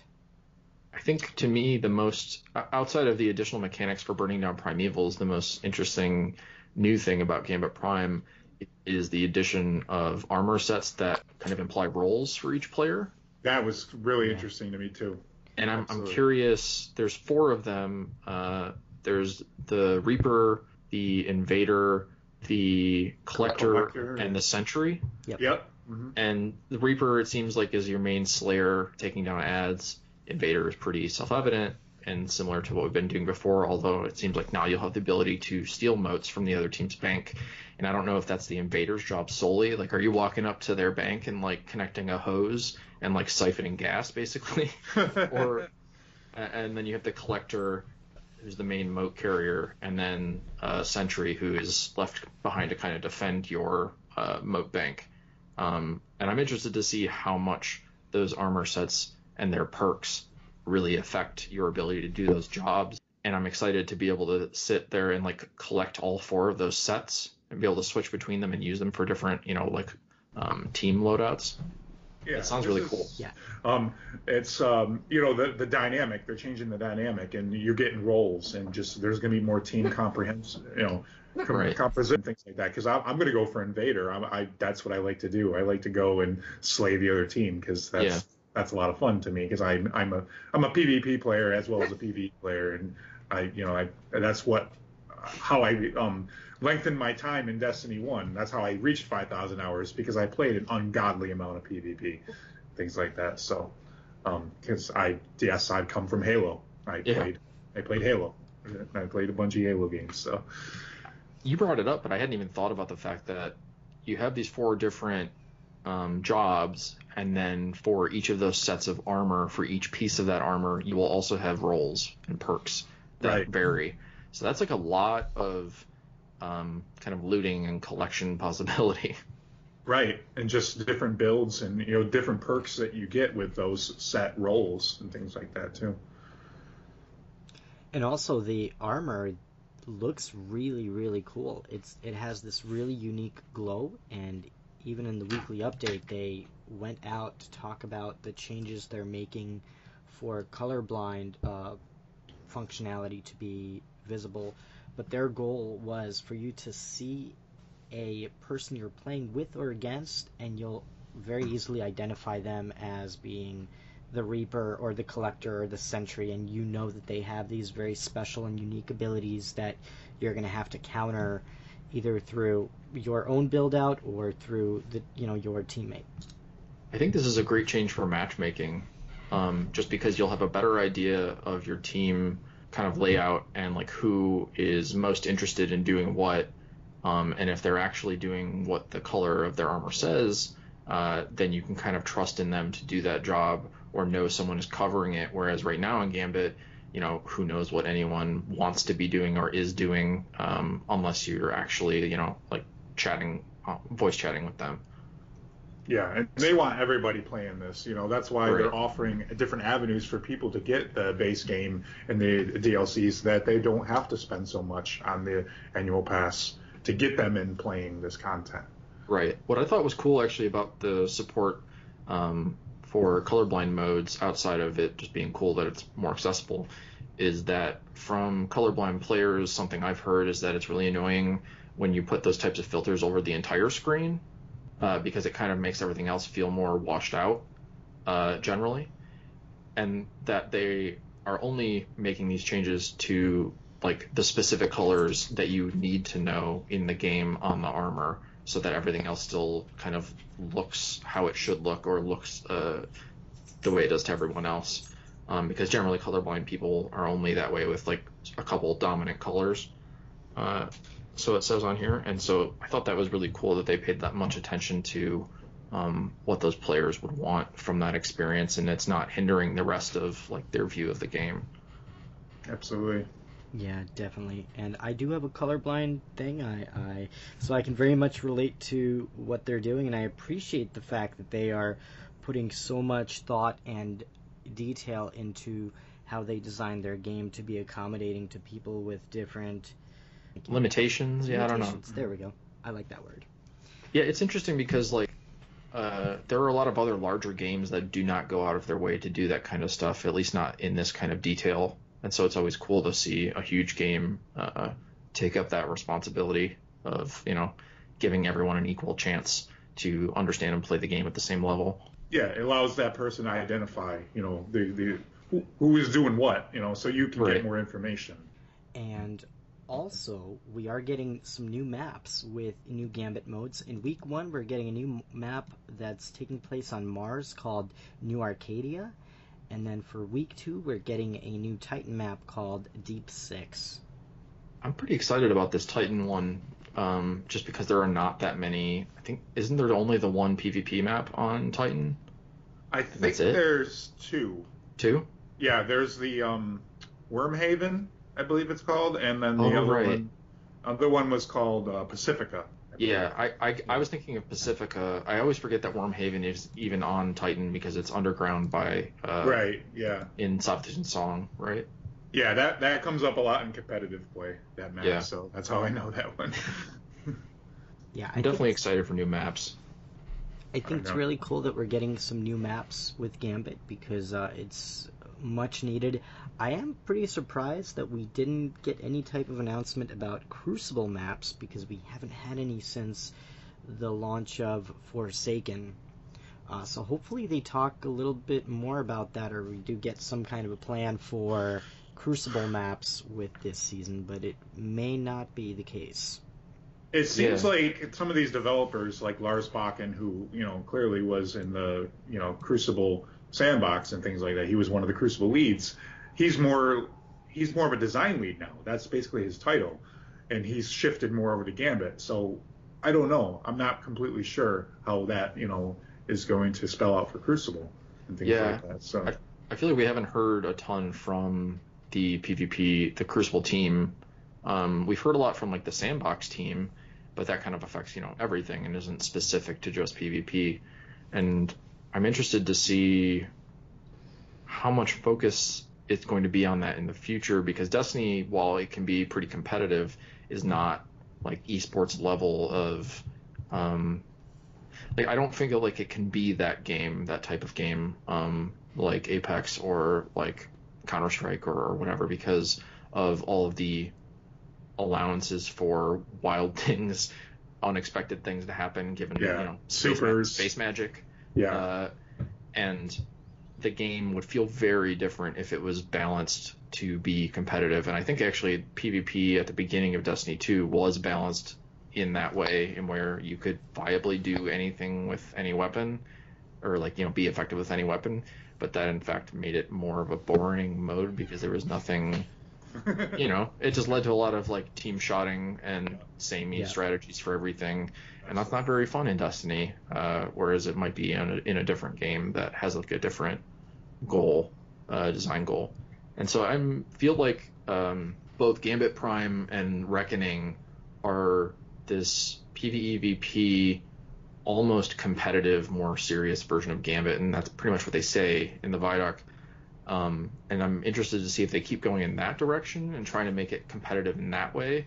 And I feel like them involving the Nine, and I don't know what the invitations of the Nine is, but it, like, you can see their symbols and stuff like that, something you would see in Trials. And I'm interested to see is if this is their answer to Trials being missing for as long as it's been. And I feel like Trials was at a time their you know, prime competitive mode, their exciting tournament, like mini tournament thing, and I feel like they may have tried to kind of reinvent or reinvigorate it over the past 3 or 4 months, and maybe found that at some point they couldn't figure out a way to make that exciting and new, because at the time it was a new and exciting thing, but now that battle royales are a thing, they may have to go in a different direction, and I'm thinking Gambit Prime, Reckoning may be that direction. So I'm interested to see how much actual time they spend improving just PvP in the future. That's an interesting point. I think that in terms of the Crucible, I don't think they're going to completely abandon Crucible, and I don't think that they're going to move away from even the competitive Crucible landscape. I just don't think they're ready to reintroduce anything, and I think it's going to take a longer period of time for them to really develop something that they're proud of. I don't honestly see them giving us anything with major Crucible updates probably until the fall. If you look at this current roadmap that we got between Season of the Drifter and the upcoming Season of Opulence that was revealed, it doesn't look like there's anything major as far as Crucible, but they did also make sure to give us an update last week that, hey, you know, nothing is really happening with Trials. We're not really making any changes right now, but we are working on something for the future. So that would lead me to believe that they're buying time with Gambit Prime. I think that the Nine are going to have a larger storyline with this upcoming Season of the Drifter, but the activity itself looks like it's more of a horde-based PvE activity that almost tells the story behind the Nine and sets for a future, you know, return of a Crucible mode, with maybe the Nine being part of that story. I'm curious if there's going to be competitive aspect to the Reckoning, given that it is a timed activity, in like trying to speedrun it, get through it as fast as possible. Yeah. And if there will be like a leaderboard of times or something like that. That'd be cool. It's interesting you mentioned leaderboards, because I think leaderboards is something that Destiny has needed for a really long time. I think it would be such an awesome addition to the game for them to introduce leaderboards to not only things like the Reckoning, but even Gambit or Nightfalls or even the raids that exist within the game right now. By having a leaderboard, I think it would incentivize players to keep playing it and try to, you know, get that top score. Yeah, they had the more upfront strike scoring at one point during year one, and then they ended up getting rid of it again. And I don't know exactly why. I think part of it had to do with people essentially exploiting the game and cheesing it in order to get the maximum score. So when they actually published the top scores each week, you would really be talking about players who would figure out the best way to cheese it rather than legitimately beat the activity and gets the score.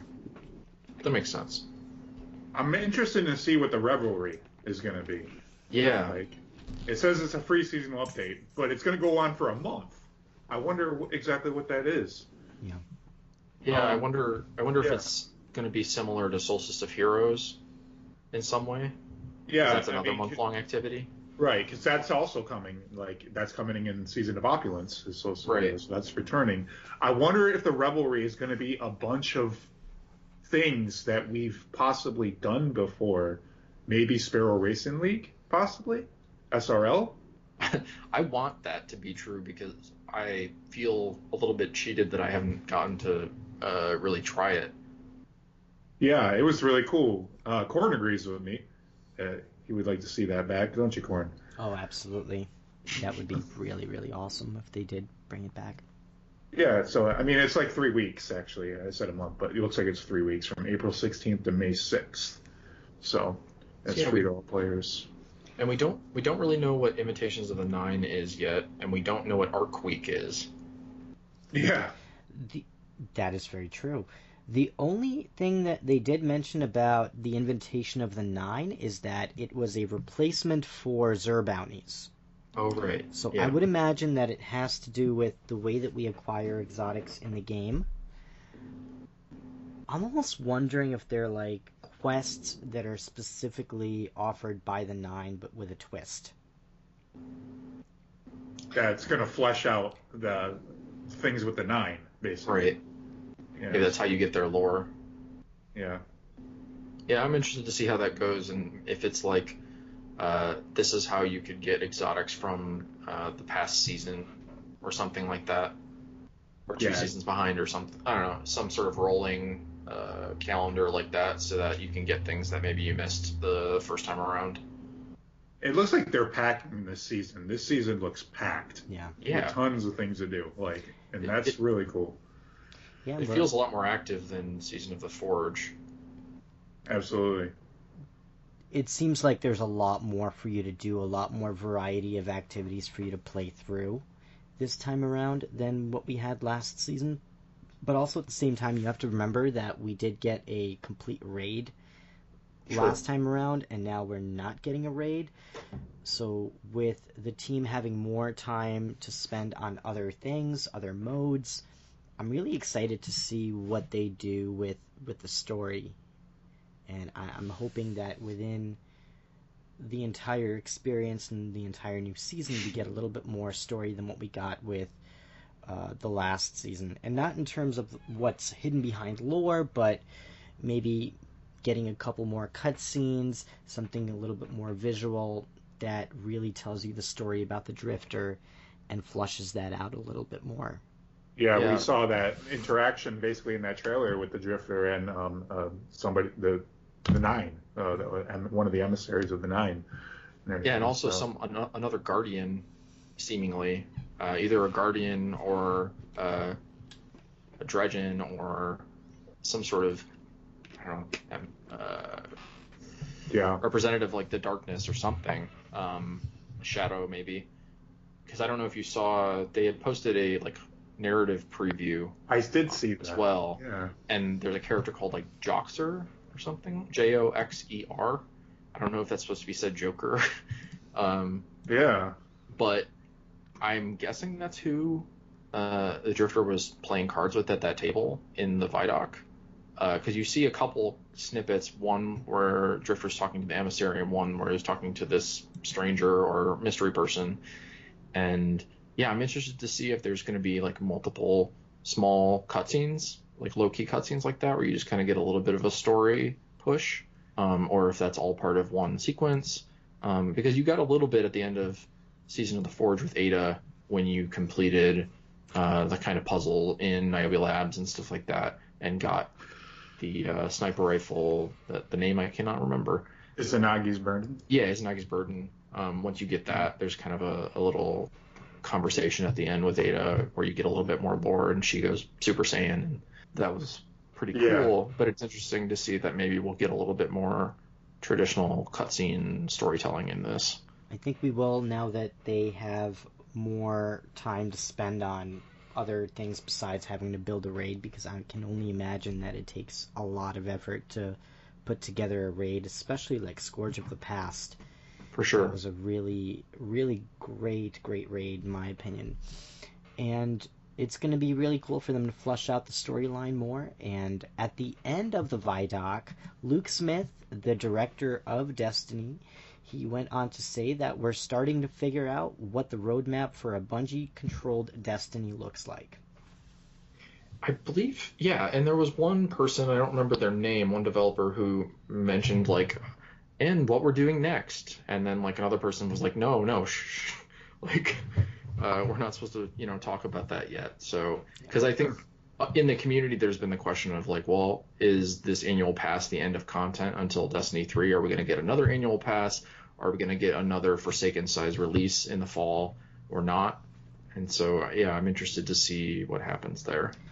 I think a few weeks ago, Luke Smith, right after the Activision and Bungie split up, he went out and he addressed the community, and he went on to say that they are working on new content beyond the annual pass. So it looks like we're going to get something, what I would hope this fall would align with their schedule.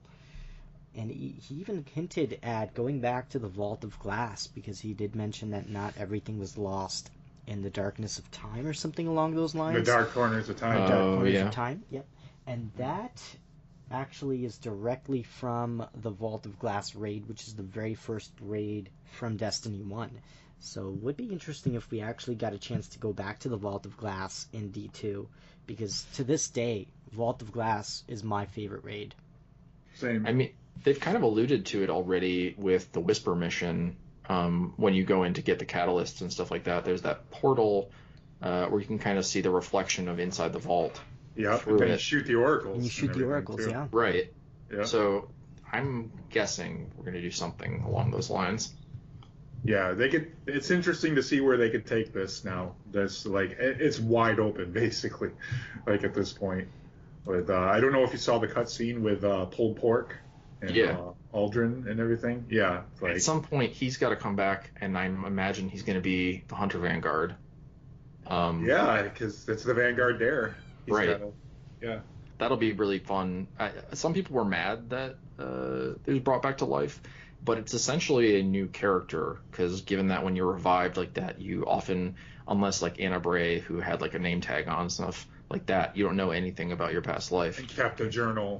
Right. Like that. Yeah. So it'll be interesting to see how both the other Vanguard members react, and then like how the player gets to choose to kind of deal with that, given that you helped kill him. Very interesting interaction that will take place in the tower when if he ever does go there. Right. Ikora. I imagine there will be like a fist fight with Ikora or something. Yeah. I can picture the Scorn coming to him and being like, "Hello, Father.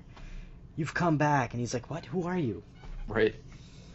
I'm excited for all that. Do you guys think that's going to happen probably in the fall?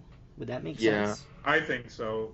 I mean, or some sort of, some side story possibly, or, because it's like, they hinted at the Vault of Glass. Are we doing that in the fall, or are we fleshing out, the interaction with Aldrin coming back and everything? Right. So, I imagine an opulence will go back to the Leviathan and do something for Callus/Benedict, and then if it's a big update in the fall, we'll probably go to the Dreadnought, I imagine, and deal with like Savathun, unless they're towing that line even further to Destiny 3, since it's such a big thing.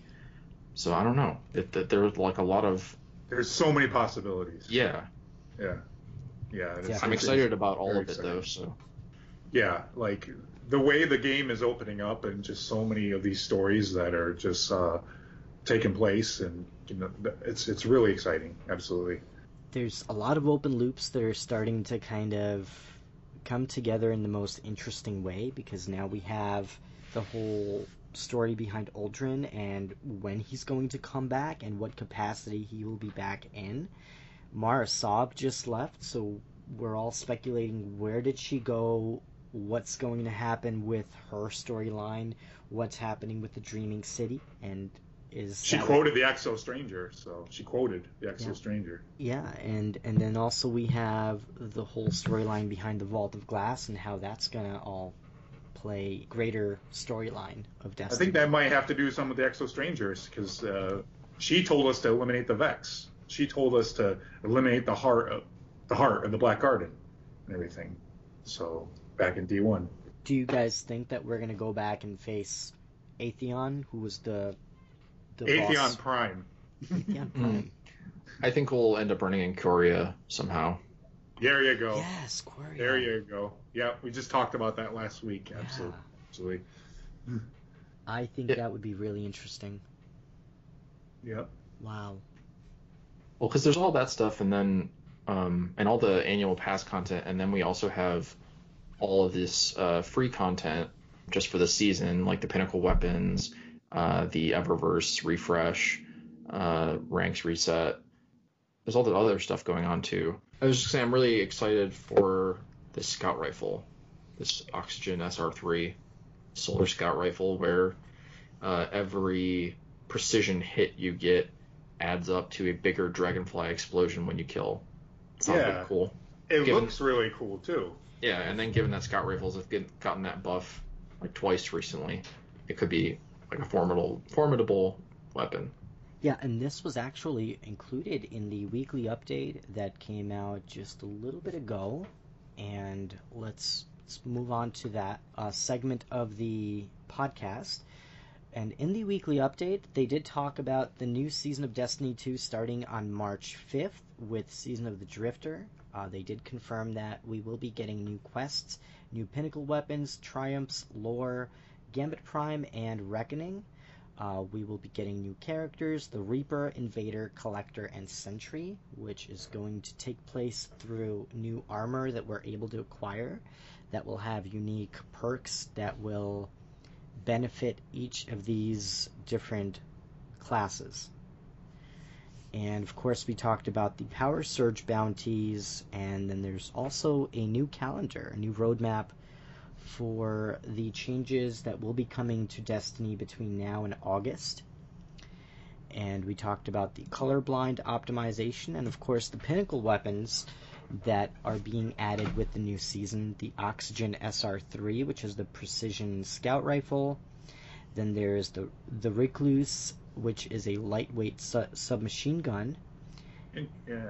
And well, let's go back to Oxygen SR4. The unique perk for that is called Meganura, and it includes Dragonfly dealing more damage based on the number of precision hits made beforehand.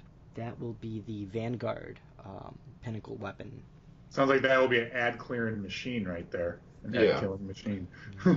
I really enjoy any weapon they have that synergizes kind of with the play style around that weapon that you'd want, given that, you know, scout rifles are all about picking off enemies from afar via precision.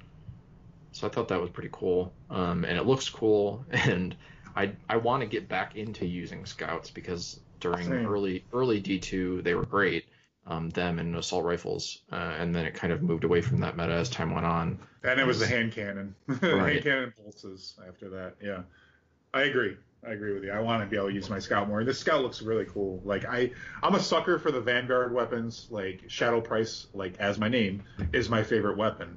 Basically in all of Destiny. And it's weird. It's such a simple-looking basic weapon, but I don't know what it is with the Vanguard stuff. I like it. I like the Vanguard stuff. So. I've been really enjoying Loaded Question. I used it in, like, all activities pretty much. That's cool. I'm still yet to get that. I'll have to grind out for it, hopefully. I don't know. A lot of people seemed underwhelmed by it when it came out, but if you really take advantage of the fact that it has the auto-holstering... the auto reloading when holstered, it's super powerful because that charged shot does a ton of damage, and then when you kill an enemy with it, it explodes, and then it can chain that like arc explosion. So it's great for clearing ads both in Gambit and Strikes and Nightfalls and stuff. Yeah. What do you guys think of this Recluse, this submachine gun? Looks kind of cool. Yeah, I'm interested in this because it seems like it's going to be like a very powerful support weapon because the perk on it, the unique perk, is Master of Arms, and it says kills with any weapon improve this weapon's damage for a short time. So I imagine it's a void, and I imagine it's secondary. And so maybe you go in and you've got like Ace of Spades or something. Switch to it really quick and get that. Yeah. I think it's going to be like a clutch weapon where it's like, oh, you take out one guardian on the other team, and then you switch to this one, and then you just annihilate down the rest. Yeah. That's so that sounds really cool. Yeah, absolutely. Yeah. What do you think, Corn? It looks like a really interesting weapon. I normally wouldn't use a submachine gun in the Crucible, so it's that perk is like a game changer. How it changes the meta and how it makes it a more viable option. Especially, you have to remember, for that secondary weapon slot, shotguns will no longer be the meta like they were in the Crucible before. So I think this is part of Bungie changing things up and making weapons that we normally would not use as a viable option. And I'm all for it. It's going to be really difficult to take my Luna's Howl off my character in competitive or in Crucible, but I'm pretty excited to get this weapon and to try it out. I always like testing out new weapons because it just makes the game more interesting when you're not using the same exact weapons each and every time that you play. Having to adapt to a new playstyle is always a lot of the fun of the game, and it'll be interesting to see people who've gotten Mountaintop stack this with that, because that Mountaintop can get those one-hit kills if you are precise with it and close enough. And so getting that and then switching to Recluse and then taking out any like stragglers would be really cool. Very interesting. Because they're both legendaries, so you'll be able to do it. Mm-hmm. I didn't thought about that. That's awesome. I know anytime there's a new Crucible pinnacle weapon, I have a friend who I'm like, oh yes, they're going to get that as soon as possible. And they should help you get that. Hopefully they do. Right. Yeah. We I helped them do their Luna chase, and they got that. And I'm getting close. I just need the ranks now. I've gotten everything else. And then so this coming season here, they're going to go for Not Forgotten, and I'm going to go for my Luna. Should be fun. Very cool. Good luck with that. It's so worth it once you get it. It's such a good weapon. Imagine the Trust hand cannon, but just better, more hard-hitting. And better stability. Just the thing doesn't move. It's like a laser. That sounds great to me, and I know like anytime I've seen anybody use it, it's been killer. And I'm a little more confident in my ability to grind that out on PS4 than I would be on PC. Now, I do want to mention one thing about the Recluse. I think that it's going to be a very deadly weapon when you combine it with the Thorn. Ooh. True. It's going to be so deadly. Oh, yeah. I'm interested to see how they, speaking of Thorn, how they balance that. Like, because I know in Destiny 1, excited to use Thorn again. Like, it was a gun that people loved, but also a gun that other people hated. Because, they were like, oh, they're all using Thorn, this sucks. Like, that sort of thing. It was that damage over time that everybody just because if you got hit with that thing twice, you're done. Yeah, you're gonna die. You're gonna poison out, and the person's like on to the next kill already. They already know, hit twice, boom, boom, that person's dead. Now I'm on to the next guardian. I'm interested to see how they're gonna balance that, but then like keep the feel of it, because like a lot of times with bringing something back, whether it be like a remaster of a game or a weapon in Destiny, it's about like making people feel like they felt when they used it, not necessarily doing the exact same thing. Yeah. Right. I'll be interested in trying it. If you look at Thunderlord and weapons like The Last Word, weapons they brought back from D1, I think that Bungie was pretty good in staying consistent with keeping the gun the way that it was years ago. So I think Thorn is going to be a weapon that is very deadly. I think that the gripes that we had with Thorn in D1, they are going to be the same gripes in D2. I don't think that's going to change. And honestly, did you hear them in the trailer? They're like, I can't wait for people. Oh, and man. They even mentioned that in the trailer where they're. That's what I just said. Yeah, there's going to be salty people. There's definitely going to be salty people for sure. I don't think that aspect is going to change. I think that the way that we acquire it is still going to be grindy, probably as grindy as it was in D1. You're going to have to play a lot of Crucible in order to get it. I really hope that they have a similar like thematic end to the quest in the way that they did for Last Word, because I really liked that. Even though it was like short and sweet, it was still like very appropriate. I think they'll find a way. Absolutely. Yeah. I agree 100%. The way that we got the Last Word was just so on point and awesome. I love and kind of like design. Out of left field in a way. Like, I don't know, it just didn't feel like anything else in the game, which I really liked. It was a nice surprise, you know, for everybody. Yeah. Counter. You guys want to talk about this machine gun? Yeah. Delirium? 21% Delirium, it's called. And it's going to have a unique perk called Killing Tally, where kills increase this weapon's damage until it is stowed or reloaded. I mean, this definitely seems like a Gambit workhorse, given... I mean, obviously, since it's like the Gambit pinnacle weapon, but...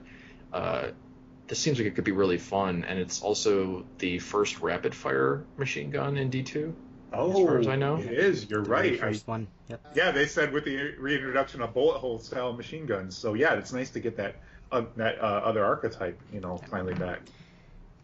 And it's also going to have the overflow perk included as well, which is pretty cool. Oh, yeah, that'll be good. I have that on one of my hammerheads. Yeah, the weapon looks cool, too. Like, it really does. It has Overflow is new. What am I thinking of? Feeding? No, not Feeding Frenzy. It says here, to kick the magazine size out even further for true spring spray action. Yeah. Deej would love that weapon, because he's a spray and prayer. Shout out to Deej. Oh, he's Warlock, so. Yeah. Now, Bungie did also mention in the weekly update that there will be some weapon balancing that will take place, and the goal that the developers have in mind is to create more options for players where well-rolled legendary power weapons should be able to compete in raw damage power to exotic power weapons in certain situations and with certain, you know, conditions met. And in order to accomplish that, grenade launchers will get a 25% increase in damage in PvE, and the reserve ammo will also be increased. And magazine perks will no longer be affected by your mods and the perks that you have, so you will have better ammo reserves. And then also with rocket launchers, PvE damage is being increased by 60 to 65%, and cluster bomb damage is being reduced by 80% to compensate for that change. Ouch. That is a big nerf to cluster bombs. Yeah, I don't know if you're going to be able to cheese ribbon as easily anymore, but it does seem like they say that the lost damage from the cluster part is going to actually be part of the main projectile now. The blast radius, probably. Yeah. Yeah. So you'll be able to do more direct damage. Yeah. Right, yeah. I think all it's going to do is it's going to make other rocket launchers be able to cheese ribbon.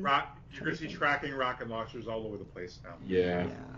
Because now that you won't get that extra damage from the cluster bombs as much, but now you'll get for that impact. So if you like, you're going to be rewarded for your accuracy. I'm excited to use my curated Bad Omens more. Yeah. Same. I think it'll be nice because then you have more reason to use different rocket launchers than just the cluster bomb ones. And I think these changes are interesting because it's kind of like we've talked about before. There's this balance between making some things feel special but also not feel like the only option. Yeah. And it's always nice to have options of things to use and try and play with, because, you know, otherwise that's how things get stale. Very true. And Eververse changes are coming as well. Prismatic Matrix is being retired, and your prismatic facets will be going away as of March 5th. If you still have them on your character after that date, they will be turned into 150 bright dust.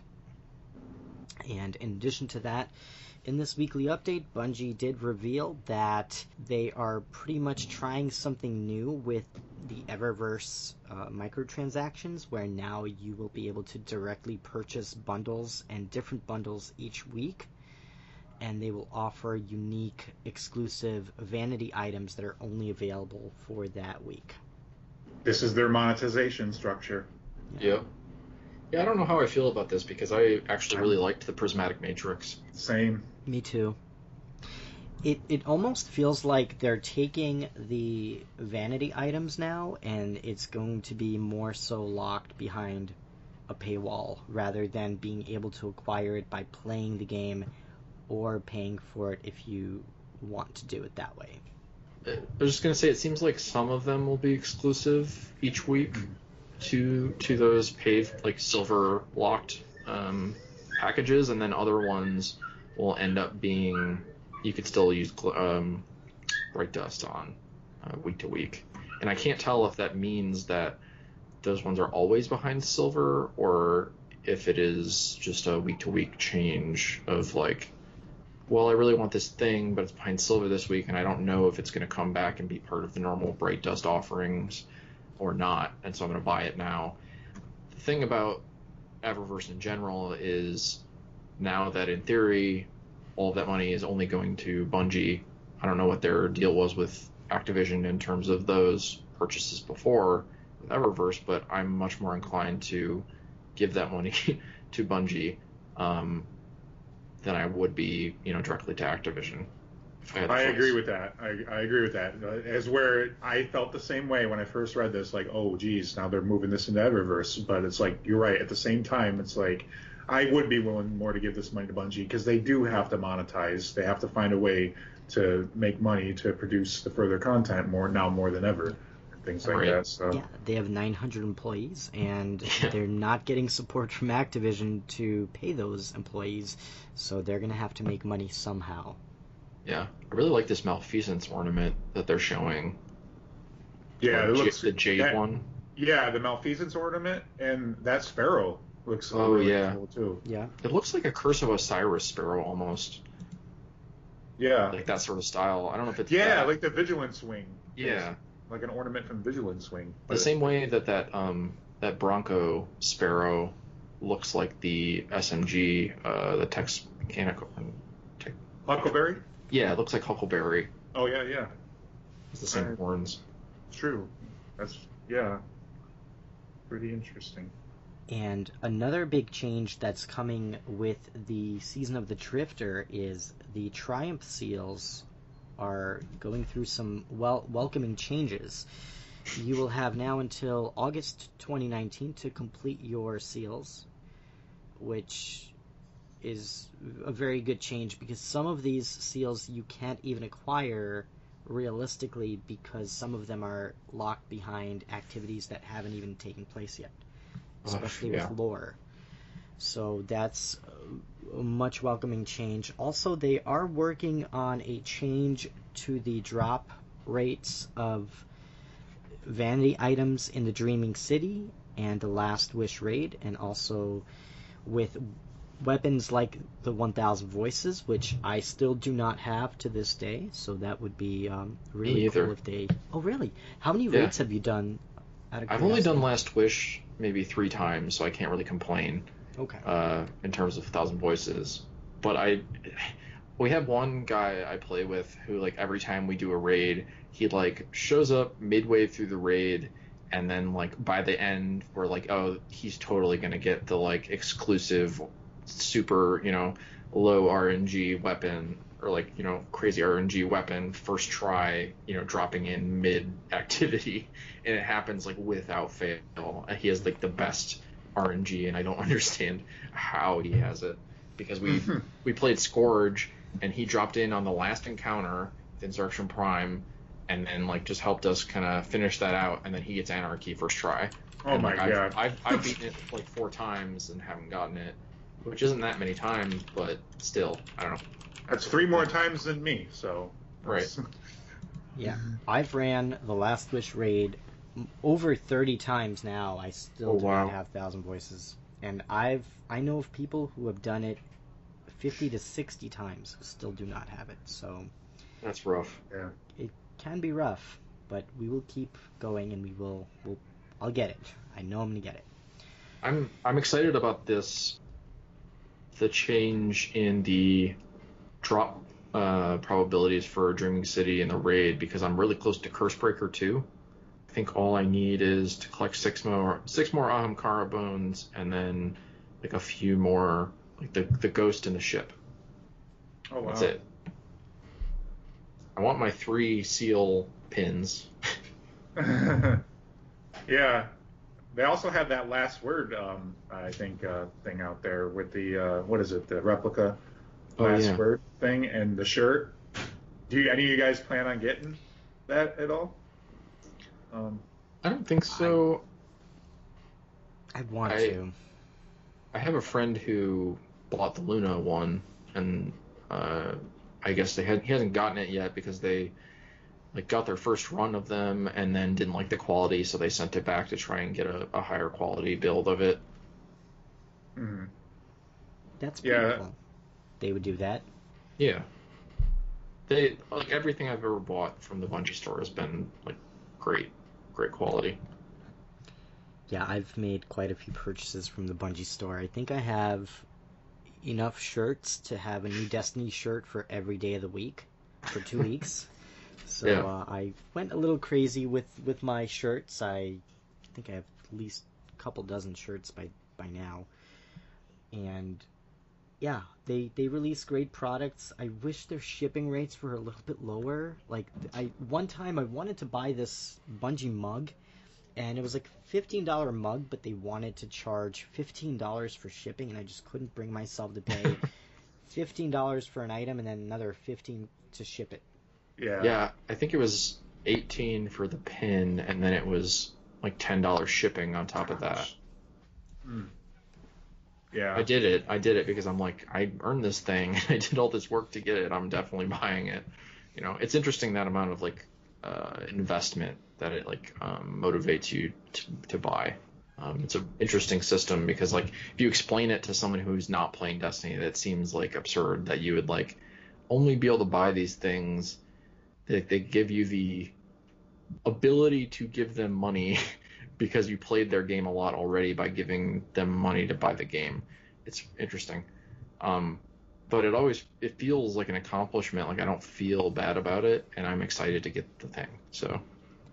Yeah, and you spend so much time playing the game. You invest so much of your efforts into what you're doing in Destiny that you're invested, so you want to reward yourself with something to commemorate everything you've done in the game, but also to support the developers because they've done a great job with the game. And if you've played the game for 800 hours, another $100 is not that much to support them and also to get something really cool in return.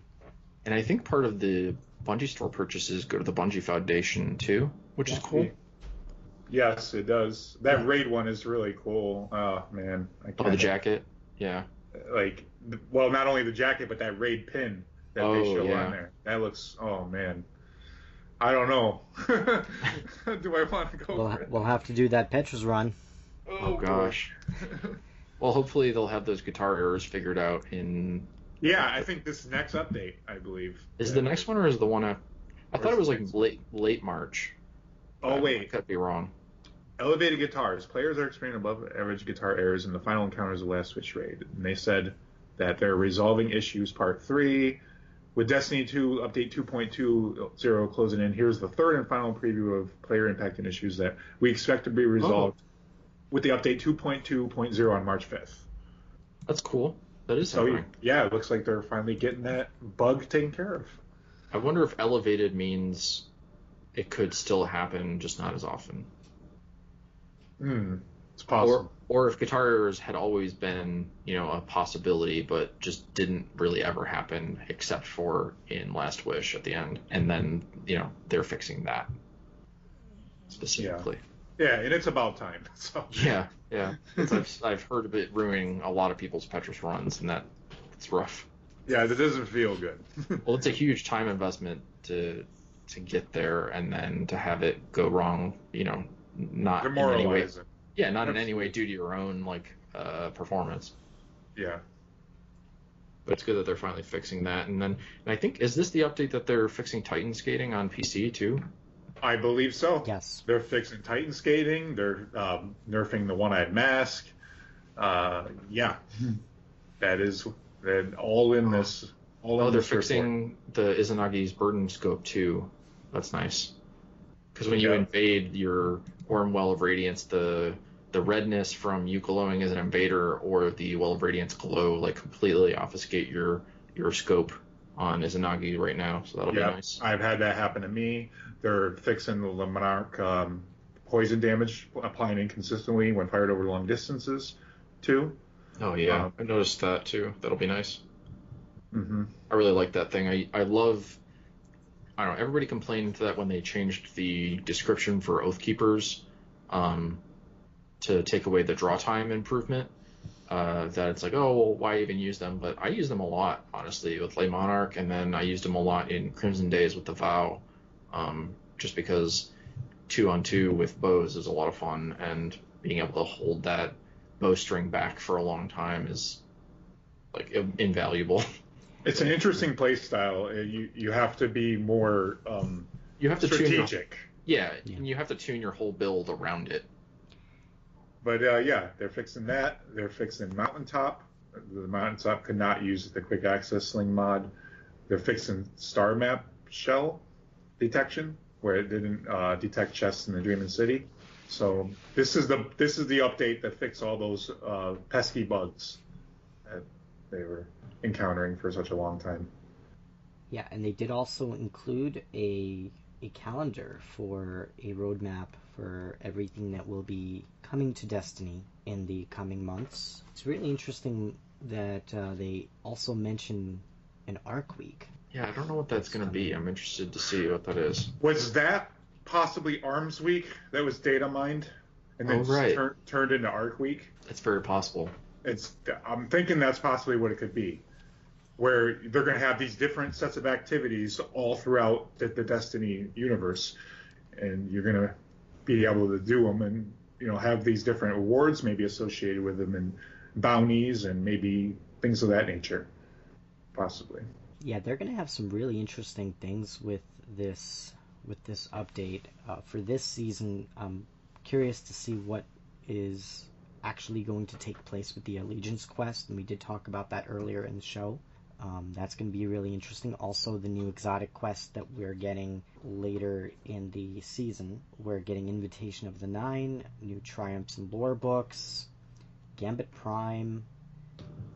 We found out Season 7's called Seasons of the Opulence, and so that's cool too. What could Season of the Opulence mean, and what could it hint at?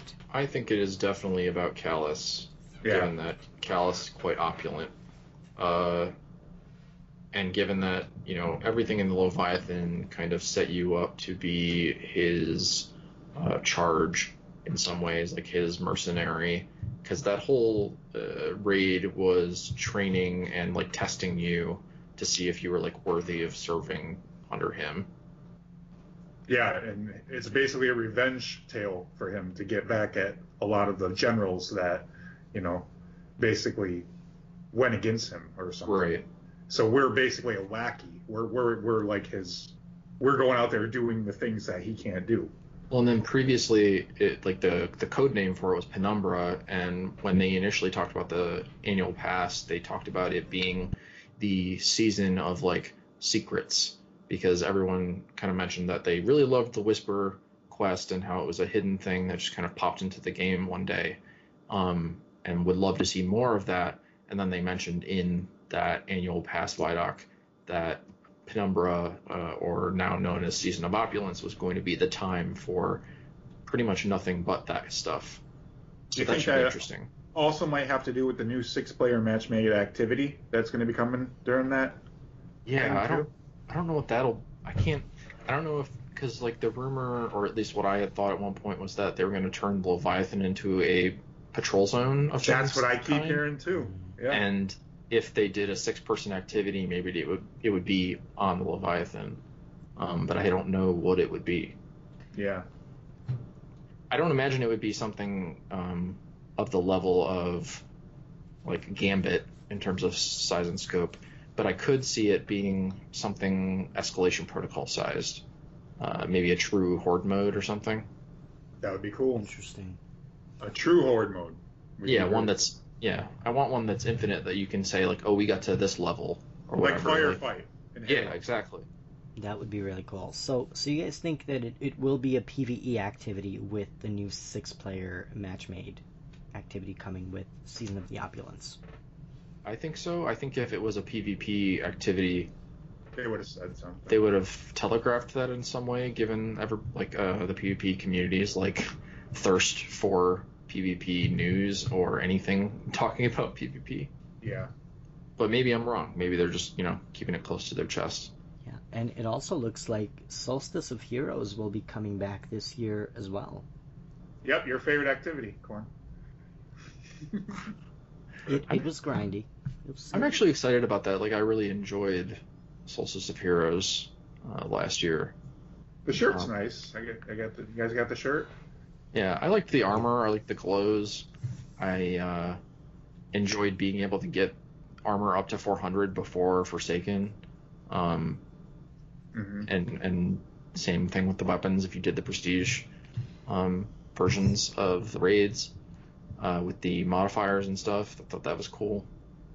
See, I really liked last year's Solstice of Heroes. The only criticism that I have is that the armor that you got doesn't really carry over to what we're doing now. The armor you're getting now has more perks to them. So in most cases, this new armor will be your go-to over that trophy armor. And especially with the limited vault space that we have, I think that I wish it was more of a viable option with the activities that we are playing. Maybe. I think they're going to bump us up to 750, maybe, for our vault size. I think they're a little higher. Maybe. I don't know. I feel like the vault has become less important given collections existing, but it's possible. Mine is only half full because I have purged it a couple times of stuff that I'm just holding on to but never used. I have some stuff still that I've kept around as like you kind of said, just trophies, but tried to clean it out pretty well. I think that collections definitely made things easier with vault space, but I do think random rolls kind of took us back to where it's starting to fill up quite a bit because you have so many different varieties of the weapons that we have in the game that it becomes almost a chore to have to constantly manage your vault space. For me, I run out constantly. Every month I run out of space. Yeah, personally, I usually end up only keeping one version of a weapon, eventually. Maybe I'll keep two around, but eventually I decide that, oh, I actually only use this one, and so I'm going to get rid of this other one. But I can definitely... I know a lot of other people have maxed their vaults, and it's a constant management. Oh, yeah. I'm definitely one of those people, for sure. So now we have a tradition on the podcast where we rate the weekly update in the form of spicy tuna rolls, 1 to 5. And how would you guys rate this week's update from 1 to 5? This is a 5. That Vidoc was awesome. The Vidoc was awesome. All the information was awesome. This is a 5 all the way for me. I think it's hard to say, I want to say 5, but I wonder maybe 4, given that the Vidoc was released before the TWAB. And so is it really part of the TWAB, officially? Is the TWAB owned the Vidoc? Oh, yeah. If you want to, get technical about it. I guess so, yeah. I didn't think about that. But no, it's a beefy TWAB for sure. Yeah, if you throw the Vidoc in, it's a 5. If without it, 4.5. It was really good. Yeah. Yeah, I would give it a 5 because I think they did an incredible job in communicating what is not only coming with Season of the Drifter, but also Season of the Opulence. We got a very clear roadmap for where the game is going. And with this update, I think they addressed a lot of different things, from weapon balancing to the triumphs and the seals. I think that was a really, really great update. Also, they did announce that we're getting pinnacle weapons, so I think that was a really great addition to the update. And overall, they were really clear about what is coming with the next season, and all of the things that are being that was shown off to us was really, really great, in my opinion. So I would give it a 5 out of 5. Basically, information overload, in a way. So much stuff dropped today. I mean, and now this season, it's not called Joker's Wild anymore. Like, they completely, like, nixed that name. It's just Season of the Drifter. Yeah. What do you guys think of this new roadmap? I like it. I like what they brought to the table today. I like what they showed us. I'm pretty happy with it. I don't really have a lot of questions in terms of things we don't at least know a little bit about, other than PvP, I guess. But I'm happy with it, and I'm happy with where the game is at and going. Is there anything that you guys are most excited about with the new season that's coming March 5th? I think that the Reckoning, and probably just what all we're doing with that, just I think just everything like rolled together, like the package that Bungie's bringing together for this. You know, the Reckoning, Gambit Prime, the Allegiance quests, the Thorn quests, I know I'm forgetting some things, the other exotic quests. I'm interested in all this, you know, and the lore, the story, and everything. So yeah, I'm glad that it all feels very cohesive, and I'm excited that it seems like Gambit Prime feeds into the Reckoning, which feeds back into Gambit Prime. And are there any weapons that you guys want to see with the new season that we haven't already had announced? What weapon hasn't been given lots of love? I feel like swords are still rough. Swords. Yeah. They don't have enough ammo for how much risk you're taking in being as up close as you are. They don't have the range of like a shotgun, so I feel like they could use some work. And I don't know how they would go about doing that, but I feel like they could be more in tune with how like a melee weapon feels in something like Monster Hunter, where it kind of takes a little bit more.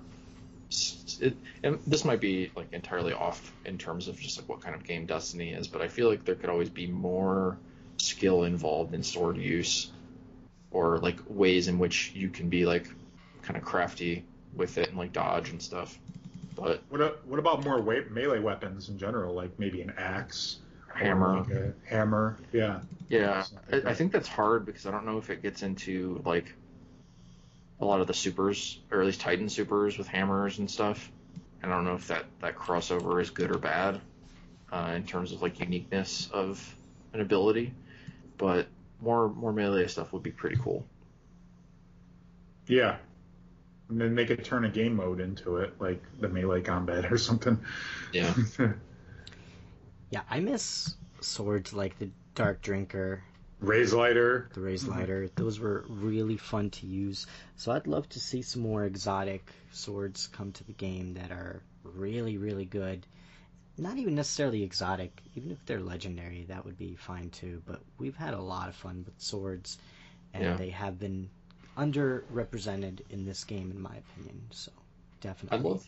I'd love some, it's not a weapon, but I'd love some like class exotics. Like exotic cloak or... we had that in D1. Yeah. So, it'd be nice to have that back, too. Yeah, I also find it very interesting that they didn't really put any focus on exotic armor, or really at all. I don't think they there's going to be... Yeah. I think they're... Again, this is the whole thing with Split from Activision. They wanted to give us an idea of all these activities and things like that. They want us to discover, I think, these exotics in game and everything, like going forward. Because I think they just showed way too much for, you know, when Black Armory came out and everything. They showed you all the exotics basically, like right off the bat, you know. And it's more fun to discover that in game, to find that, to get those like through game play. Definitely. And I definitely think that, you know, there should be some level of mystery behind the things that we acquire in-game. It shouldn't all be given to us in a video, and then we kind of pick and choose what we want. So I do agree with that. And we're also not getting a raid this time around. Are you guys okay with that? Yeah, because we're getting all this other stuff. Yeah, so. There's so many other activities, and plus I still have to go back and do Last Wish and Scourge more to get all that stuff I haven't gotten yet. So I'm cool with it. I've only done Scourge once. I'm guilty. I need to go back and play that raid. So I'd also, rather have them take that break and then make the next one that much better from, being able to focus on it. I agree. And looking back, I think that having a raid with every expansion, it's kind of overwhelming. So I think it's cool to not have an expansion where we have to try to grind to get to the maximum light level so that we can play the raid that week to try to get that day one completion done. It's a little hectic when that comes back, so it's nice to have an expansion that we can just kind of enjoy and not have to worry about the grind with doing the raid day one. Yeah, I think they're trying to bring people back into this game. It's like they're trying to reignite the flame and everything. So it's one way to do it, to give people a lot of different ways to come back and play. Yeah. And do you guys think that we're getting enough endgame content to keep us engaged in playing Destiny for the next 2-3 months, especially with games like Apex coming out, The Division 2, Anthem? Do you think this is enough to keep players in Destiny?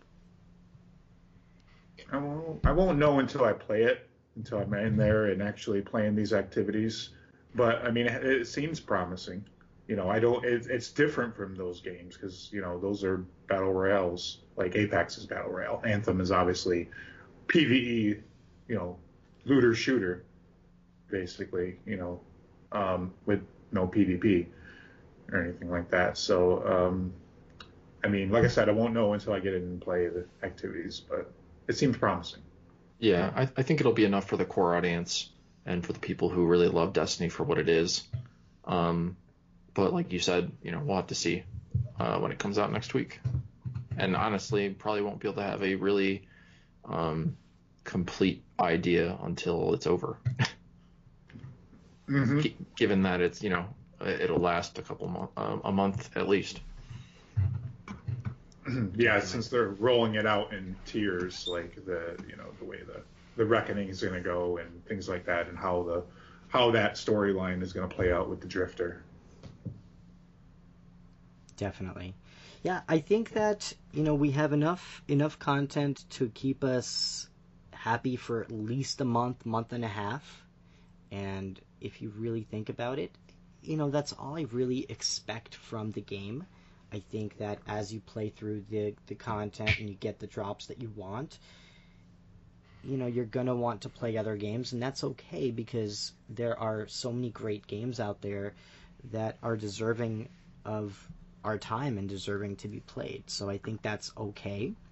Well, having some breathing room is great. I don't want to only be playing Destiny. Yeah. I'd love to, be able to. There's so many great games out there. Yeah. Absolutely. Based on this roadmap and based on this update, I think that it's safe to say that we will have new things to do for the foreseeable future between Gambit Prime, between the Revelry that's coming out in April, Invitation of the Nine, The Reckoning. So these are all things that are going to keep us engaged in playing the game. And I'm for one excited for the future of Destiny with Season of the Drifter, also with the Season of the Opulence and beyond. Yeah, I think they won some people back today. I mean, you're not going to please everybody, but I saw a lot of people excited for this, things to come. For sure. So. Yeah, definitely. So we covered so many things today. I do want to thank PTibz for being on the show today. We really appreciate having you on the show, and we had a blast talking about Destiny with you today. So thank you so much for being here. Thank you for having me. I had a good time. Yeah, awesome. Destiny and game development in general, and just all your insight and knowledge and everything, it's just been incredible. Thank you so much. Oh, no problem. Anytime. Absolutely. And before we wrap things up for the night, is there anything else that you guys want to add about the new Season of the Drifter that's coming next week? I think I just I hope there are some surprises along the way. And it's weird to ask for like more, given that like the map they have is pretty extensive and like seems like they've done a lot of work in a very small, seemingly small amount of time. But I always like it when something happens. The most exciting parts in the community are when something happens that you didn't expect, and then you are like sitting at work and you like see something and then you want to rush home and do it. So hopefully there's a couple secrets along the way. Definitely. Shadow Price? Yeah, I agree with that. Absolutely. You know, they gave us so much today. Like this was a lot of information. This is very encouraging. This is hope for the future. This is what we wanted to see. You know, this is what the game we play. This is the game we spend the most time playing. You know, we have other games out there, but this is the one we choose to play the most. So, you know, it's it's very cool to see these things come to fruition. Definitely.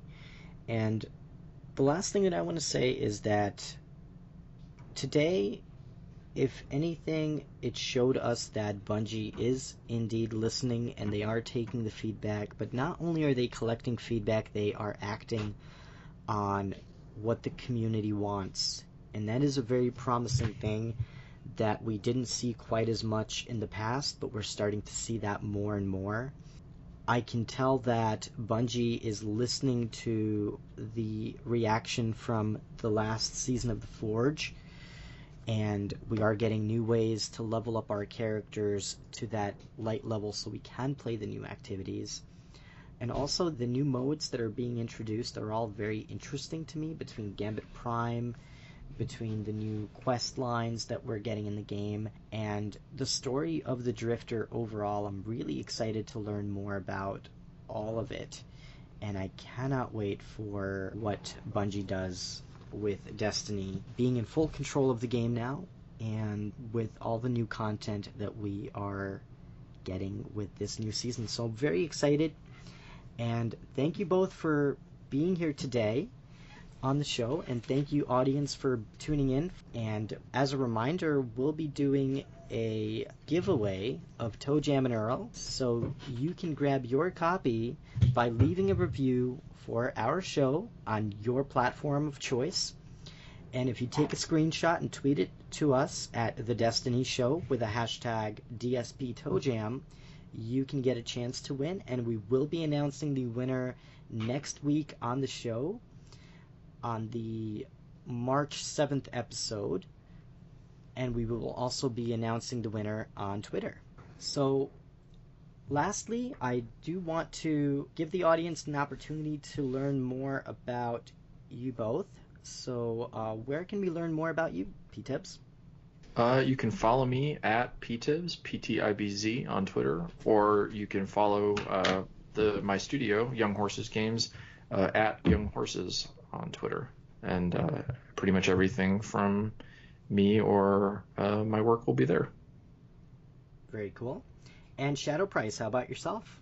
You can follow me on Twitter. I'm at ShadowPrice79, and when I stream, I'll be streaming to twitch.tv/IamShadowPrice. Very cool. And you can learn more about The Destiny Show at destinyshow.com. You can also find us on Twitter at The Destiny Show. And you can find me personally at OMG Cornholio on Twitter. I also do have a Twitch at I Am Cornholio, and I will be starting streaming pretty soon, so do check that out. And thank you everyone for tuning in to another episode of The Destiny Show Podcast. We're really excited for the upcoming changes and upcoming season in Destiny, and we can't wait to see you again soon. Yeah, excited to play the new content. Awesome. Well, thank you everyone for tuning in to the Destiny Show podcast, and we will see you on again next week.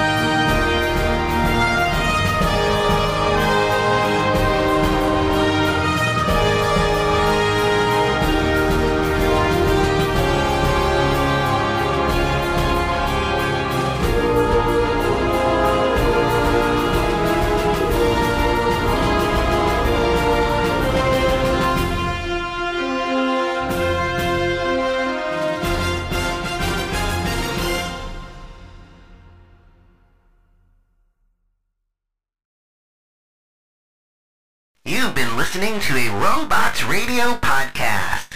Smart shows for interesting people. Check out all the shows at robotsradio.net. Hey, I'm Tom. And I'm Stuart. And we're from the Dungeons & Dragons Lorecast. We talk about all things connected to D&D lore. And we're on the Robots Radio Network. So if you're into Dungeons & Dragons or you're into lore, then come check us out. You can find us on any podcatcher, Apple Podcasts, Spotify, Google Play, wherever you get podcasts. Roll more dice. That's the Dungeons & Dragons Lorecast.